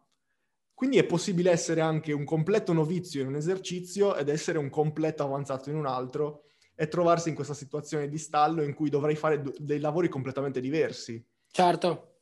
Quindi approcciarsi certo. a una cosa nuova con, con, con, tanta modestia e cercando di non, non, fare i passi più grandi della gamba. Ecco. Sì, diciamo che eh, nel contesto del calisthenic molto spesso io mi sono trovato a dover magari disquisire e cercare di far capire sulla base di cosa si può valutare il livello di un atleta. Mm. Eh, molto spesso ci si basa sulle prestazioni e i carichi. Ok, secondo me eh, questo vale fino a un certo punto, esatto. nel senso che se prendi uno di 20 anni e gli fai fare calisthenic, nel giro di sei mesi fa le trazioni a un braccio. Perché è all'inizio, quindi nei primi sei mesi tutto funziona, migliorano tutti senza nessun problema. Ha un recupero perfetto, quindi ha una spinta ormonale che è pazzesca, poi ci mettiamo che magari è geneticamente adattato, quindi il classico che si mangia l'hamburger e le patatine fritte e c'ha la vena sugli addominali. Non come me, che le vene sono per orizzontale, ma sono rotoli di grasso, non sono vene. Ok? E quindi Anch'io, in quel caso lì, quel ragazzo lì fa quelle cose lì, ma è avanzato, ma è avanzato sulla skill che fa rispetto a tutto quello che c'è prima. Ma in realtà eh, quello che distingue l'atleta avanzato è la capacità di recupero, dal mio punto di vista, perché l'atleta avanzato può sostenere regimi di allenamento che l'atleta principiante non può fare. Quindi, eh, da questo punto di vista, per esempio, i ginnasti, quelli che si allenano eh, 6-7 ore al giorno, 5-6 giorni alla settimana, sono atleti di elite, sono avanzati. Se tu prendi un ginnasta dotato che dopo sei anni fa quelle cose lì, fa alcune di quelle cose lì perché è dotato, ma lo fai allenare con i carichi di uno che si allena 8 ore al giorno per 6 giorni alla settimana, tutto l'anno, a un certo punto si rompe, si spacca completamente. Quindi una delle cose più difficili molto spesso è quando si deve lavorare con nuova persona, con un nuovo atleta e, e, e ti dice quello che sa fare. Eh, eh, però tu non sai quello che ha fatto prima, non sai quanto velocemente è arrivato lì. Perché se torniamo al discorso del principiante che dopo sei mesi viene da te e fa già eh, uno squat con 180 kg, bruttissimo, però lo fa. Che cos'è Ed quello? è sei mesi che si allena. Lì, cosa fai? Lì non è semplice. Perché quello dotato, lo squat brutto, ma lo tira su Sì, in qualche modo. Assolutamente. E lì è un bel casino. Allora lì cosa fai? Si vai con i piedi di piombo. Fai una programmazione che lo fa migliorare e vedi come risponde. Perché se la programmazione che lo fa migliorare è leggermente più ragionata della sua, non è così pesante, in modo che anche se non fosse un avanzato risponde bene e riesce a recuperare, allora gli fai fare quella. Se potenzialmente non è fatto per migliorare con quella lì, vuol dire che si è sovrastimato. Se effettivamente non migliora mica perché è troppo al ribasso, allora vuol dire che magari effettivamente riesce a reggere qualcosina in più. Molto spesso è un trial, è un provare e vedere che cosa funziona o non funziona. Adesso mi hai parlato di due sport in cui l'abilità, mh, la skill proprio, è particolarmente predominante. Quindi mi, mi hai parlato del fatto che un atleta avanzato di calisthenics, eh, sotto il tuo punto di vista, è quello che riesce a sostenere dei volumi di allenamento particolarmente intensi, dei- delle tempistiche particolarmente lunghe, giusto? Ma è quello che riesce a gestire, quello che secondo me, indipendentemente dal calisthenic, è un atleta che È, riesce è qua a che volevo arrivare. Perché se, se magari vediamo un bodybuilder, il bodybuilder è l'esatto opposto. Il bodybuilder bravo, quello veramente avanzato, è quello che in poche serie riesce veramente a esprimere eh, tutto se stesso in quel gesto e quindi portarsi a casa, cioè l'obiettivo che deve avere è quello di portarsi a casa il massimo del risultato col il meno Col minimo sforzo. col mo- il minimo sforzo, che sarà comunque alto, però deve, eh, proprio in termini di costi e benefici, deve cercare di eh, massimizzare sempre di più Certo. il lavoro che eh va sì. a fare in sala.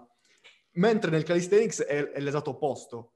Perché? Perché devi imparare un'abilità. Più fai Certo. quell'abilità, più diventi bravo in quell'abilità. Sì, se, eh, solamente se l'abilità che stai facendo tu ha un'ulteriore progressione. Certo. Ci sono delle abilità al punto in cui tu lì sei arrivato. Cioè, cosa c'è dopo la trazione a un braccio? La trazione senza braccia? No, cioè, c'è la trazione a un braccio, ok? Va bene. Quindi Lì si quando sulla arrivi, forza. quando arrivi al top skill, lì inizi a lavorare sulla forza. Ok, per esempio, io a questo ragazzo qua che sulle monobraccia è molto forte, cosa dico? Vuoi aumentare le ripetizioni o vuoi aumentare la forza massimale? Allora mi fa, proviamo a aumentare le ripetizioni. Boh, siamo arrivati a 10. A quel punto, come gli avevo detto, ha sbattuto la testa contro il muro. E detto, guarda, se tu non aumenti la forza, non- se vuoi aumentare ulteriormente le ripetizioni, a un certo punto bisogna aumentare la forza massimale, per forza, inevitabilmente. Quindi ha capito che la cosa è ciclica, sostanzialmente. Però, ecco, arrivato a quel punto lì, c'hai, c'hai questa scelta da fare. Se no, se ci fosse qualcosa di più difficile, allora in quel caso lì, se la cosa più difficile è uno schema motore diverso, eh, devo farla di più. Ricomincio da capo e devo farla di più, quello sicuramente. Quindi riprendere il gesto, riprendere tanto tanto tempo di lavoro su quel gesto, magari a, a carichi, a intensità particolarmente basse anche, per imparare bene il gesto motorio. E poi Diciamo solo a, a do- do- a dosi più basse, ecco, vedila così. Perché uno dei grossi problemi che abbiamo noi è che quando tu fai un movimento con una certa, che rappresenta una certa intensità, articolazioni o a livello del sistema nervoso, cioè il carico è quello, non puoi cambiarlo. Eh, il, corpo, il peso del corpo è quello, non puoi cambiarlo. Chiaro. Eh, noi non, non è, non possiamo andare a scaricare il peso da bilanciere. possiamo magari usare una loop band, però la loop band non ti dice quanto stai scaricando, non ti dice se hai fatto un drop del 5%, del 10%, del 15%, sì lo stimi, perché sai che la loop band se si allunga varia. di un metro, se, se la loop band si allunga di un metro, tira via un tot, però se fai un movimento dinamico che spazia su 10 cm, 15 di allungamento, quanto mi scala giù e quanto mi scala su? Non è uniforme. Quindi non è semplice, eh? non è semplice. Infatti anche lì, in base a quello che deve allenare la persona, c'è un momento in cui utilizza la loop band e un momento dove se può utilizza magari una carrucola, dove lo scarico è mm. sempre uniforme. Che quella è un pochino, è un pochino l'idea. Molto un po' poi si fa anche nel lifting, dove utilizzi magari le catene, dove utilizzi le bande per magari esasperare il lavoro in chiusura e via dicendo. Oppure con le catene per scaricare movimenti in discesa e fare più fatica in salita, magari in chiusura e via dicendo. Quindi ci sono alcune cose in comune, alcune cose sono magari leggermente più sfumate, alcune sono più ripassate sullo stesso contorno sì, con essendo uno sport specifico al determinato movimento è molto molto più simile ad un powerlifting rispetto che a un bodybuilding. Nel bodybuilding la sì. specificità è molto molto non c'è specificità, è molto più ampio il bodybuilding. La scelta, il parco esercizi. Certo. Mentre nel calisthenics e nel powerlifting, essendo due sport e quello devi fare, è naturale che su quello ti devi basare. E nel powerlifting la, componente forza, la componente mh, abilità possiamo dire che sono alla pari. Nel calisthenics potremmo dire addirittura che la componente abilità potrebbe essere anche un pelo più alta, eh, sì. un pelo più importanza. Sì, sì, di, di, sì, dipende dal movimento che, che fai, logicamente. Bello. Tutti i movimenti che vengono fatti in verticale, eh, lì è un bel problema, perché fare forza in un movimento dove c'è anche equilibrio vuol dire aver speso 30-40 mila ore di lavoro prima in verticale Bello. e dopo ti ci metti a fare, a fare forza. Uno, uno dei grossi vantaggi che secondo me ha il powerlifting rispetto al calisthenic, prettamente parlando del mondo delle skill, è che riesce a giocartela molto spesso sul fatto di avere movimenti multiarticolari e dinamici, sempre. Perché per esempio, ne, per esempio hai, hai, un punto debole oppure vuoi variare qualcosa, magari vari il tut, magari lavori su un angolo, fai un fermo, ma quando devi fare un'isometria eh, non, puoi variare, non puoi variare gli angoli. Porca Quella, eh, quello è il problema. Quindi io ho visto che normalmente è, è, molto più facile programmare le dinamiche che programmare l'isometria. Io non Quindi... avrei idea di come farlo, non ci lavoro con le isometrie. Sono particolari, eh. sono particolari, quindi per esempio io sono molto un fautore del spendi tempo nell'angolo dove vuoi migliorare. Okay. Se vuoi caricare di meno, utilizza magari un un modo di entrare nell'isometria che sia differente perché sostanzialmente è più facilitante, cioè prendere un'isometria da un'eccentrica fai meno fatica rispetto a prenderla da una concentrica. Okay. Cioè se devi fare un'alzata frontale portando giù il bilanciere da qua, la terrai su di più rispetto a sollevarlo così certo. e a tenerlo su. Considerando che da qua a qua è più facile deprimere la spalla così ti viene ad alzarla. Quindi io gioco su quelle cose lì oppure per esempio fare delle dinamiche che non si discostino mai da pochi gradi sopra e pochi gradi sotto gli angoli che voglio allenare.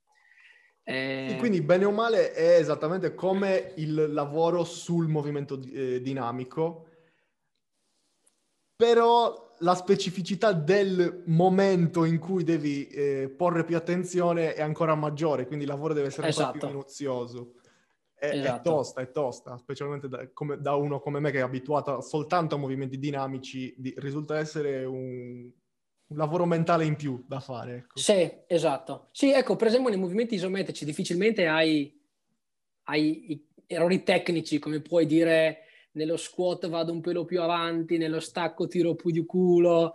Cioè, se devi fare una planche che è in appoggio certo, sugli arti lì, cioè, lì non è che dici, eh, l'errore vado un pelo più avanti, cioè, eh, o stai su o non stai su. Cioè, devi creare equilibrio, quello che va avanti e si alza dietro. Devi creare un equilibrio. Eh, se no non stai su, eh, c'è poco da fare. Quindi, sì, la parte di isometria direi che è un pelo più complessa.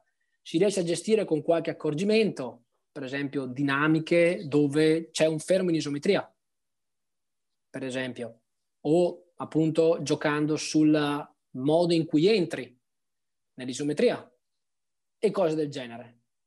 È un mondo affascinante, ti fa, ti obbliga ad andare fuori dagli schemi. A livello mentale è bello perché è un allenamento, ti stimola a fare cose che vanno fuori dal tuo orticello. È positivo perché come trainer cresci, ti stimola sostanzialmente, quello è ovvio, anche perché veramente il repertorio è, è gigantesco, puoi fare una valangata di cose, ma veramente una valangata di cose. Facciamone un'altra, però è l'ultima, eh? L'ultima domanda. L'ultima domanda. Ok, allora vediamo. Giuro. Stop. Ok. Con una lesione di 2 cm del tendine del muscolo sulla spinata della spalla destra ci si può allenare? Allora, allora mh, mm, se prendiamo, secondo me, una media delle persone che hanno 50 anni, tu, tu quanti anni hai? 26. Ok, quindi tu tra 35 anni, mettiamo, ok, tra 35 anni quanti ne hai? 60, ok, e io tra una trentina d'anni che ne avrò 64, se facciamo una bella risonanza alla spalla, probabilmente c'è qualcosa di rotto. Ma guardami la schiena okay. anche adesso, come sarà. Uh, ok, boh, a posto. Quindi, o se uno guarda le mie caviglie con tutte le distorsioni che ho preso, c'è un tendine, si trova sicuramente, poi il resto non si sa. Quindi, eppure sono qua che mi alleno. Quindi il discorso è che una condizione patologica nella spalla esistente non sempre si manifesta e incide sull'importanza del dolore o sulla inabilità di poter fare alcuni movimenti. Questo vuol dire che il corpo crea dei meccanismi compensatori e sopravvive perché il corpo sa fare bene una cosa, si adatta. Mangi tanto, diventi obeso, mangi poco, dimagrisci, corri tanto, scappi dal leone, corri poco, eh, diventi un uomo da divano. Ok? Quindi il corpo, il corpo, esatto, se hai fame mangi il leone. Quindi se sostanzialmente eh, il corpo riesce ad adattarsi in situazioni dove magari si penserebbe di non riuscire a farlo. Per esempio, io ho un allievo che una volta eh, è venuto da me e mi fa Ale ho fatto la cazzata, ho detto mamma mia cosa ha fatto? Si è messo sugli anelli, ha provato i muscle up, allora due gli sono venuti, io sapevo che gli venivano, mi fa ho provato il terzo dove iniziava ad essere stanco, non era abituato al lavoro di instabilità, torniamo al discorso di prima, hai le capacità condizionali, non hai le capacità coordinative per stare sugli anelli che sono instabili. Gli è, è scappato un anello, ha fatto... Eh? Sull'anello è più difficile rispetto alla sbarra, il massolato. Dipende da come lo fai. Okay. Se lo fai dinamico, eh, sono proprio due abilità diverse. Quello ah. dinamico ti richiede di sviluppare una maggiore potenza perché devi superare la sbarra, quindi la tua forza massimale deve essere maggiore. Ok. Ok. Mentre se tu lo fai uh, di forza, sugli anelli è più facile, perché ti puoi buttare in mezzo agli anelli. Se invece lo fai alla sbarra, qua c'è la sbarra qua davanti, eh, eh, non, pu- non, puoi farlo sostanzialmente, cioè sei, sei, fermo lì. E, ehm, quindi devi, ti, ti, richiede più forza. Lui non era abituato a farlo. Ok, boh, posso curioso di vedere che cosa hai combinato. Col grip, tra l'altro, non è neanche Ok. e... Scusa. Quindi stavo, dic- stavo, dicendo, lui l'ha fatto un lavoro agli anelli, era qua, gli è scappato il braccio così, ha sentito uno stack e ha avuto una lesione del sovraspinoso, cioè il mm. tendine si è strappato a metà. Quindi successivamente ha fatto un lavoro di recupero, ha dovuto lavorare molto di più sullo stabilizzare tutto il comparto dei muscoli della spalla, quindi deltoide laterale, deltoide anteriore, deltoide posteriore, compensare quei muscoli restanti della cuffia, sottoscapolare, piccolo rotondo, eh, l'infraspinato, il grande rotondo, i muscoli stabilizzatori della scapola, quindi romboidi, trapezi, grandentato e se prima aveva male adesso è tornato ad allenarsi completamente pain free. Ok? Si mangia le mani perché lì ha fatto sette mesi dove mezza scheda ha potuto fare. Però, per una cagata. Eh. Per una cagata ti basta una volta. Dall'altra parte si è messo in una condizione che, su cui normalmente non lavorava, che è quella di lavorare sul supporto instabile.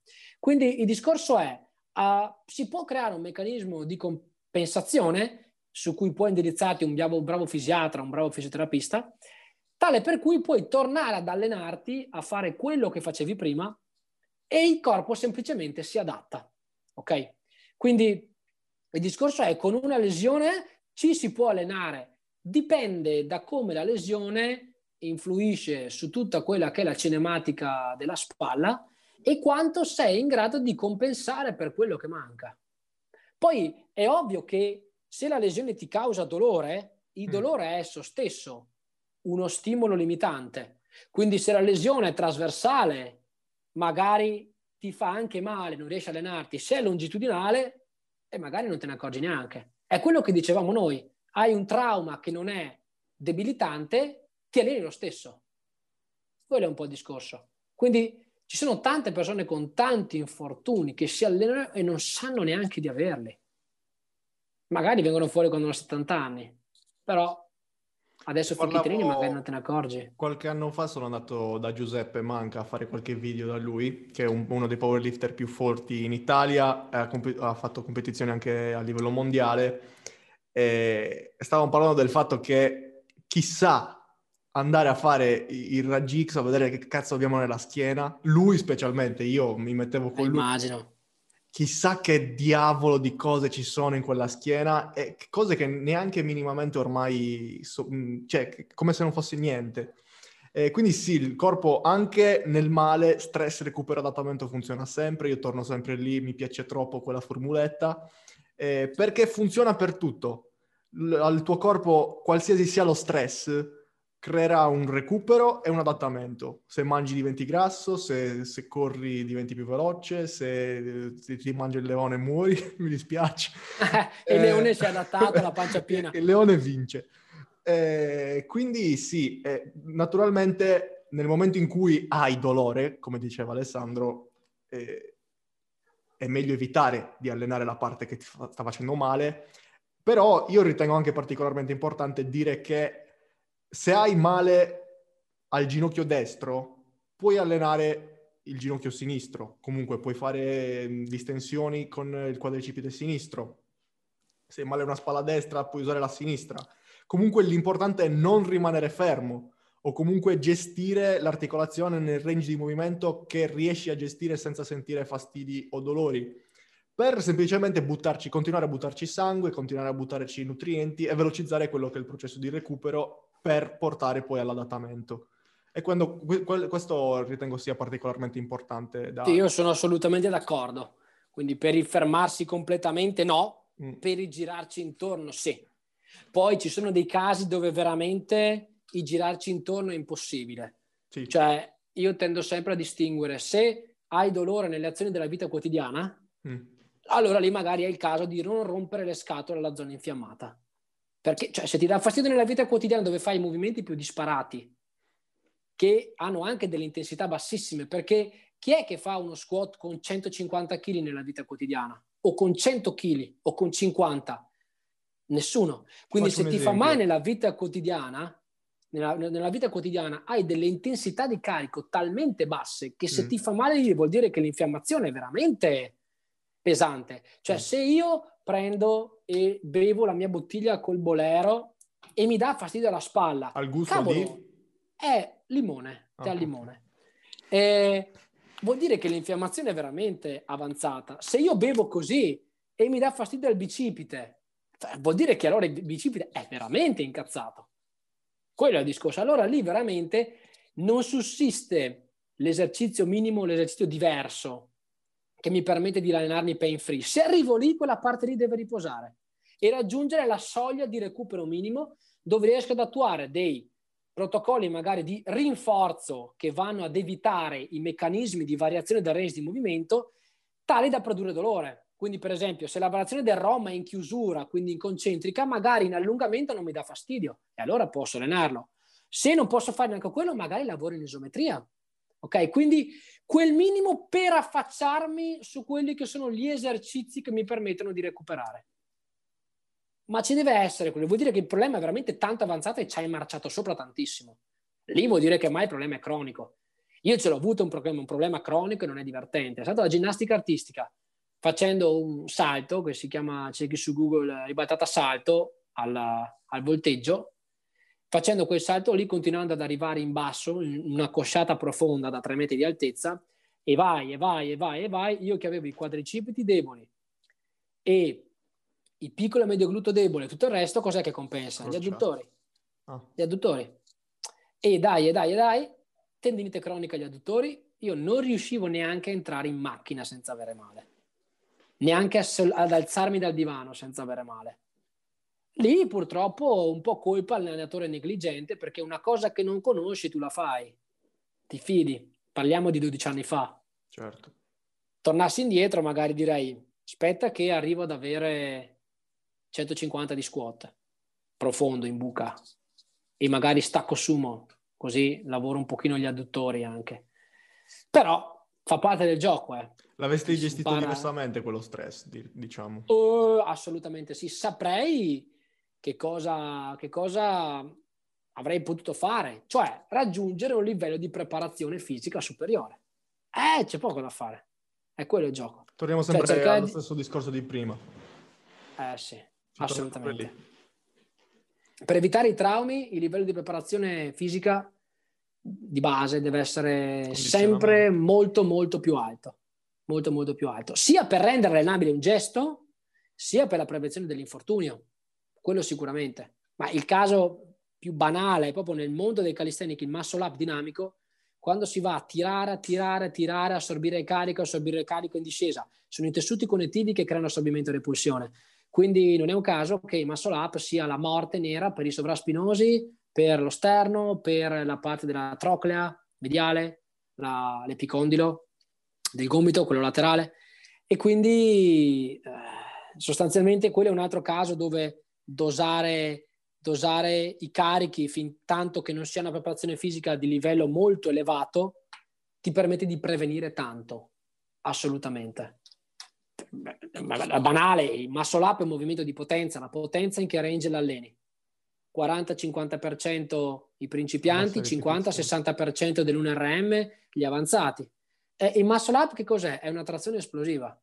Quindi se la faccio a peso corporeo e il mio peso corporeo deve essere il 50% del mio massimale, quanto dovrò trazionarmi in una trazione con sovraccarico per rendere il muscle up allenabile? All'incirca il mio peso corporeo. Infatti Buzzichelli nel suo bel libretto dice che per allenare sempre la potenza il vostro obiettivo è migliorare sempre il vostro 1RM in modo che il 50% si alzi sempre di più. È così, eh, c'è poco da fare. Ti piace il Buzzichelli comunque? Sì, sì eh, secondo me quell'uomo, è, a parte avere una vagonata di esperienza pazzesca, ha, ha una conoscenza che è veramente sopra, sopra, sopra, molto, molto, molto sopra la media. Lui da suo veramente, veramente tantissima esperienza dalla sua parte, ha allenato una, una valanga di atleti. Io lo ammetto che come allena adesso è influenzato tanto dal modello, dal modello buzzichelliano, che poi è di forte eredità di, di Bompa, di mm. Issurin, quindi chi si, è, chi si è improntato un po' sulla periodizzazione a blocchi. E molto spesso il discorso è che quello che lui dice ha una logica, ha un perché, di fatto. Okay? Sembra così strano nel, nel 2021 questa cosa. Ah, no, io, io invito sempre a leggere una cosa e fare una critica di quello che si legge e parallelamente tirare le conclusioni, cioè non partire direttamente tutto quello che è diverso da quello che penso io è sbagliato tutto quello che è diverso da quello che penso io svilupperà il mio spirito critico. Lo analizzo e vedo se è valido oppure no. Poi l'idea è cercare di ampliare quello che io già so, perché quello che già so magari funziona. Ok? Io Carlo l'ho conosciuto ancora nel 2015, quindi circa sei, circa sei anni fa, però devo ammettere che solo negli ultimi anni ho cercato di essere un po' più rigido con quello che diceva lui. Perché? Perché comunque avevo sempre avuto una fascia di allievi che dovevano ancora entrare in quel mondo che è l'atleta intermedio avanzato e che mm. quindi non avevano bisogno di un certo tipo di approccio. Adesso ce l'hanno e se non lo seguono non migliorano. Quella è l'idea. Perché il problema non è far arrivare la persona a fare una trazione monobraccio, è arrivare a fargliene fare 10. E se uno mi dice, eh beh, non è possibile che ci sia arrivati in così poco tempo, vai a chiederglielo. Non è un mio problema, vai a chiederlo a lui, che fino a quattro mesi fa non mi conosceva. Quello è il discorso. Quindi poi ovviamente va tutto ricontestualizzato nel mondo della propria attività. Cioè ovviamente l'idea di Carlo può prendere del buono all'interno, per esempio, del mondo del powerlifting, quello sicuramente, o della pesistica olimpica, di tanti altri sport. Poi vanno aggiunte le sfumature, quello sicuramente. Per esempio, eh, nel contesto del lifting ci sono persone che attuano la fase di tapering in modo differente. C'è chi lo fa più in un modo, c'è chi lo fa più in un altro. Io ho provato a fare il modo che c'è nel powerlifting, poi ho provato a fare una cosa che mi ha suggerito Carlo. Eh, quella che mi ha suggerito Carlo funziona meglio.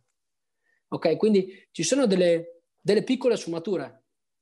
Per esempio, te ne dico una che mm. tendenzialmente io faccio. Normalmente quando fai una programmazione di powerlifting sì. o della forza, tu hai un massimale, sul massimale vai a stabilire magari una progressione sulle 12 settimane. Ok? La mia idea è quella, cioè io capisco, so quello che farò fare al mio allievo, ma io alla fine di ogni quattro settimane ritesto i massimali e il macrociclo dopo è sul massimale del macrociclo prima, non è sul massimale del mesociclo prima. Conosci tu Shearer? Certo. Sì, sì, RPE, è il, padre dell'RPE, RTS. Che adesso sta proponendo le, strategi- le strategie emergenti nel powerlifting, che vanno, se vogliamo, un po' contro quello che, che sono i concetti di, che, che mi hai citato tu prima di Bompa e di, di Medvedev, se vogliamo, degli anni 60. Che cosa proponevano Bompa e Medvedev? Proponevano la classica divisione in fasi, dove si mhm. partiva uh-huh. con, dalla piramide larga con, facendo tanto volume, si arrivava al picco della piramide dove si cercava sempre di essere più specifici e eh, ottimizzare il gesto specifico 1RM. Quello che sta proponendo adesso Tushiller con l'RTS sono appunto queste strategie emergenti, chiamate proprio così, che sì fanno utilizzo dell'RPE, dell'autoregolazione, e, e in base a questi numeri, quindi in completa autoregolazione durante l'allenamento, si tirano fuori delle percentuali di carico da utilizzare nel determinato allenamento, quindi de- delle stime dell'1RM nella determinata sessione uh-huh. e si, mhm. fan- si, si utilizzano le percentuali in base al 1RM stimato. Esempio, sì, Top... sì, ma guarda, io ti dico, se io potessi farlo, io lo farei sempre questa cosa qua. Esatto. Perché ogni giorno, ogni giorno è un suo mondo a parte. Perché ho litigato con l'amorosa, eh, ho fatto otto ore al computer e di testa sono spento. Tiro su di massimale 10 kg in meno, quello che ho programmato la settimana scorsa oggi non vale. Perché è basato su delle stime diverse. Ok? Quindi io riadatto il sistema in questa sfumatura, nel senso che ho un lavoro da seguire. Se non ce la faccio, calo il peso, ma le serie di allenamento le completo lo stesso. Quindi il main set è l'obiettivo. Lo raggiungo più a fatica di quello che dovrei fare, perché magari è, non è l'UNRM, ma è un po' di più perché è super mega tirato, sporcato, tale per cui non potrei fare lavoro aggiuntivo basato su quel carico. Carico leggermente di meno e mi riadatto per poter completare. Quindi se un 4x3 non viene con la percentuale che avevo previsto, calo il carico, faccio il 4x3 in modo che comunque do uno stimolo giusto per quel 4x3. Quindi è un riadattare se non riesco a fare. Ok? Infatti, dicevo, prima che ti infogassi, Ah, ok, ottimo. Hai detto la parola giusta. esatto. No, vabbè, lo, lo, capisco, è bello parlare queste cose, ti fa infogare. Eh, quindi quell'1RM, quel, quella percentuale di carico estimata della sessione di riferimento viene utilizzata per fare le serie successive. Quindi se io faccio, per esempio, un top set di singola eh, a RPE 8, io da quel carico che utilizzo andrò poi a prendere la percentuale da utilizzare nel 5x5 75% che vado a utilizzare. Certo. E questo mi permette di autoregolare completamente tutto il processo, gestirmi tutte eh, le, ses- le, microc- le, sessioni del microciclo successivo, e arrivare a una determinata, mh, un determinato periodo della programmazione che sarà da individu- individualizzare sull'atleta eh, in base a come risponde lui a tanti test fatti nel tempo. Quindi si cercherà di capire quando l'atleta è in grado di piccare, il time to pick si chiama. Certo. E, e quindi cercare di portarlo in gara esattamente nel time to pick per permettergli di esprimersi al meglio quando il suo corpo è effettivamente pronto a esprimersi al meglio. E questa è praticamente, detta in poche parole, quello che vuo- sta cercando di elaborare Tushirer eh, recentemente. Ci sta, ha senso. Ed è fuori di è testa come cosa. È Però è, è, molto razionale. Sì. Io, per esempio, una roba come questa prevede di, di fare, una, un, fare un ramping sempre prima, mm. fino a trovare il tuo top set. Esatto. Ok? E io, per esempio, con alcuni ragazzi che hanno tempo per allenarsi, molto spesso quello che gli dico è che di fatto è una fusione con questa idea rispetto al canonico lavoro di serie ripetizioni in una certa percentuale, dove io ti do l'obiettivo di serie ripetizioni da fare e tu in base a come vanno le ripetizioni del main workout, che è serie ripetizioni a una certa percentuale, in base a quanto bufferai, in base all'RP delle singole ripetizioni, capisco se è più o meno tirato. Se è più o meno tirato e ti do da fare un back off, io ti dico lavora su questa percentuale, se era tanto tirato, lavora su questo, se era poco tirato.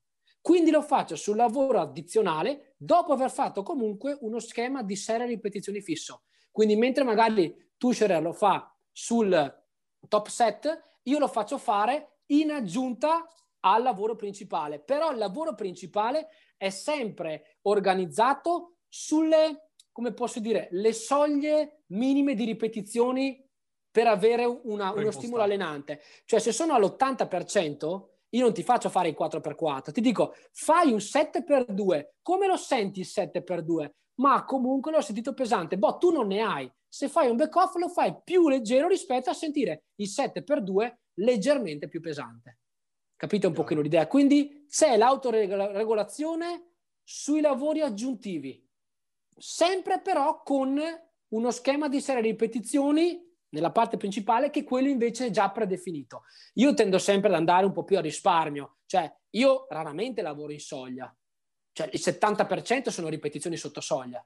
Questo mi permette raramente di avere ragazzi che non completano il workout, perché se lo completano vanno su come i missili, quindi migliorano perché il gesto è veloce, migliorano la coordinazione intermuscolare.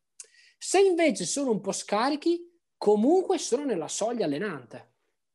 Quindi è un modo diretto per eh, avere un po' di sicurezza, un margine di sicurezza, perché eh, l'R, l'RPE è idealmente giusto, mh, però dal mio punto di vista richiede esperienza. Certo, assolutamente. Cioè, se tu chiedi a me nell'upper l'RPE, ti dico anche tra quante ripetizioni ne ho quattro in meno, se me lo chiedi nelle trazioni. Se me lo dici nello squat, io non sono abituato a grindare. Se me lo chiedi sullo stacco, già diverso. So quando me ne mancano due. Però se già vai su, mm, già lì faccio più fatica. Sulla panca neanche a parlarne. Cioè sulla panca non, non ho una fatica sull'RPE incredibile. Quindi faccio difficoltà. Ah, perché... sulla panca è più difficile? Per me, per me. Ah per me personalmente, ok? Ok. Mentre, ecco ti dicevo, sugli allievi è difficile dargli l'autoregolazione, soprattutto se mi capita una persona che era abituata a fare tanto volume e tirare alla morte. Quello che ho visto io nelle persone nuove che sto seguendo recentemente online è che tutte mi dicono, oh ma sai che mi sembra di non fare niente. Poi dopo tre settimane i secondi in un'isometria raddoppiano. Allora una persona che ti dice mi sembra di non fare niente perché era abituata a tirare alla morte sempre e comunque. E allora lui quale, eh, quale autoregolazione realmente ha? Mi sembra di non fare niente. Quindi se dico fai RPE 8, quanto è per lui l'RPE 8?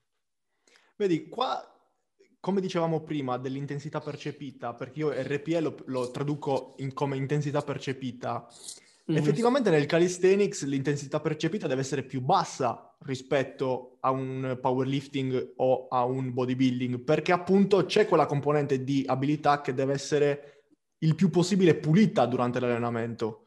Certo. Non puoi permettere di andare a fare un RPE 9-10 perché è molto molto più, sempl- più, più semplice lì andare a sporcare la tecnica. E quindi mi sto immaginando il fatto che mentre un canonico range da utilizzare nell'allenamento con i pesi classico è un RPE 7-10 per rimanere nello stimolo allenante, nel calisthenics questo, questo, range potrebbe essere anche leggermente più basso per tenere sotto sì. controllo quello che è il, il gesto. Più il movimento è tecnico, più conviene.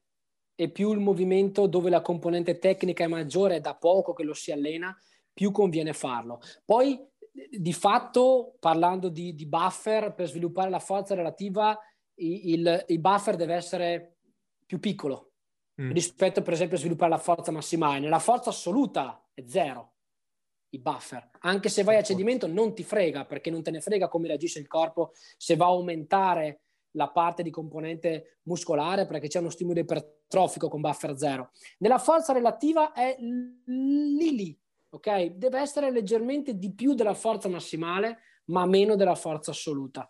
Quindi ci sono casi e casi. Più lavoro è di forza bruta, una trazione verticale, dove la componente tecnica c'è fino a un certo punto. Più un lavoro ha una componente tecnica tipo una verticale, lì ti direi che le cose cambiano, decisamente. Quindi devi spaziare, devi saper contestualizzare uno e saper contestualizzare l'altro. Chiaro. Quello sicuramente. Poi c'è anche da considerare il fatto che non stai andando a utilizzare carichi importanti in termini assoluti, quindi a livello neurale lo stimolo è molto inferiore rispetto a quello che otterresti da uno squat massimale. Quindi hai la possibilità di, mh, sotto quel punto di vista, sì, puoi andare a, a, a esprimere intensità maggiori, ma allo stesso tempo devi tenere sotto controllo l'aspetto tecnico e diventa un loop infinito. Sì, sì, sì, assolutamente. Sì, sì, assolutamente. Beh, ma è, è per quello che è divertente. Porca zozza.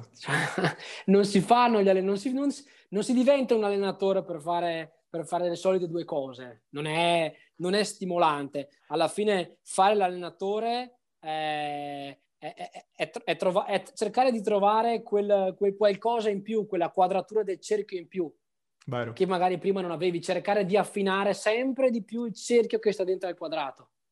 È scienza, è sci- come la sì. scienza. Non si troverà mai la verità assoluta, ma ci, si cercherà di arrivarci sempre più vicini. Sì, assolutamente. Dai che siamo arrivati a due ore. Tu Secondo sei me ti conviene, ti conviene fare due episodi. No, io lo faccio uscire così.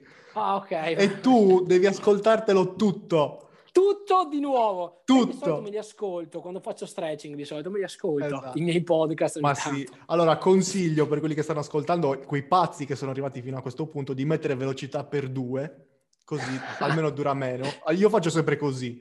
Eh, su Google Podcast addirittura c'è cioè velocità per tre, mi sembra che arrivi addirittura, ma non si capisce un cazzo. Quindi se, se volete dire di averlo ascoltato, potete mettere per tre e, e, vabbè, mi date la visualizzazione, l'ascolto e siamo, siamo pari. E siamo tutti contenti, siamo soddisfatti. esatto. Ale, tu sei matto. No, questo è il record, eh? Non sono mai sì. arrivato a due ore, sì. Però, beh, Però sono volate, devo ammetterlo. Ma sì, infatti ci siamo, ci siamo anche passati via. Esatto. sabato pomeriggio, visto esatto. che tanto non si può andare da nessuna parte, io o faccio video o tra un po' vado ad allenarmi, ma non è che si può fare tanto di più. Non mi ero mai messo a ragionare su, sull'allenamento del calisthenics e mi hai aperto a un mondo totalmente nuovo per me ed è molto molto stimolante. Non credo comunque che mi ci butterò dentro, però è stato piacevole vedere una panoramica, fare una panoramica generale di quello che, che è effettivamente questo mondo. Perché vederlo da fuori non è, non sembra essere così strategico come siamo riusciti a far capire, a far mh, risultare invece attraverso questa chiacchierata di, di, diciamo che io non voglio rendere le cose difficili, intendiamo. Io voglio rendere le cose che funzionino. È un male? No, il, il problema è che le, le, cose sono difficili. Quello che vogliamo fare noi è renderle semplici per capirle noi, perché da, da, sì, esatto. E, e, quindi, è, ma è quello il bello, perché poi si, si parla anche tra due professionisti che, che fanno due lavori mh, simili ma diversi e si tirano fuori delle idee. Non sapevo che, non sapevo che tu utilizzassi l'RPE, per esempio. Non mm-hmm. avevo idea. Io sì, io, io, sì, su di me sì. È stato Angelo eh, un anno e mezzo fa che nel, in una programmazione me l'aveva messo dentro, sto RPE, e, e, io a suo tempo l'avevo sentito nominare, avevo sentito nominare il RIR, mm. Gruzza era la prima volta che buttava Col il naso MAV. sull'intensità relativa, e via dicendo. E dopodiché sono andato ad approfondire, quindi c'è stato il manuale di Tuscherer, dopo aveva fatto uscire un videocorso e via dicendo.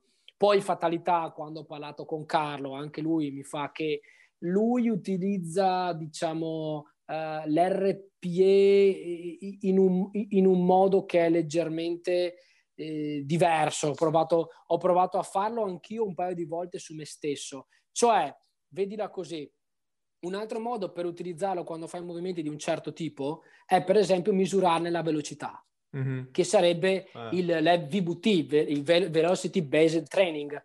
E sostanzialmente il discorso qual è? Se quel giorno lì io so che devo fare forza o devo fare un lavoro accelerato e la mia prestazione supera di più di quello che mi servirebbe, quel giorno lì io sono tecnicamente neuralmente attivo. In base alla da lì mi, faccio, lì mi faccio i miei conti. Quel giorno lì sono al limite della soglia. Le serie aggiuntive, ragazzi, la percentuale deve calare.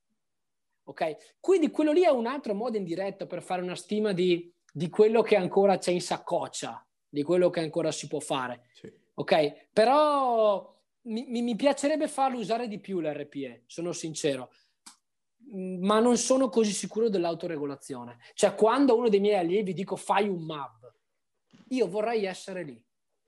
Eh.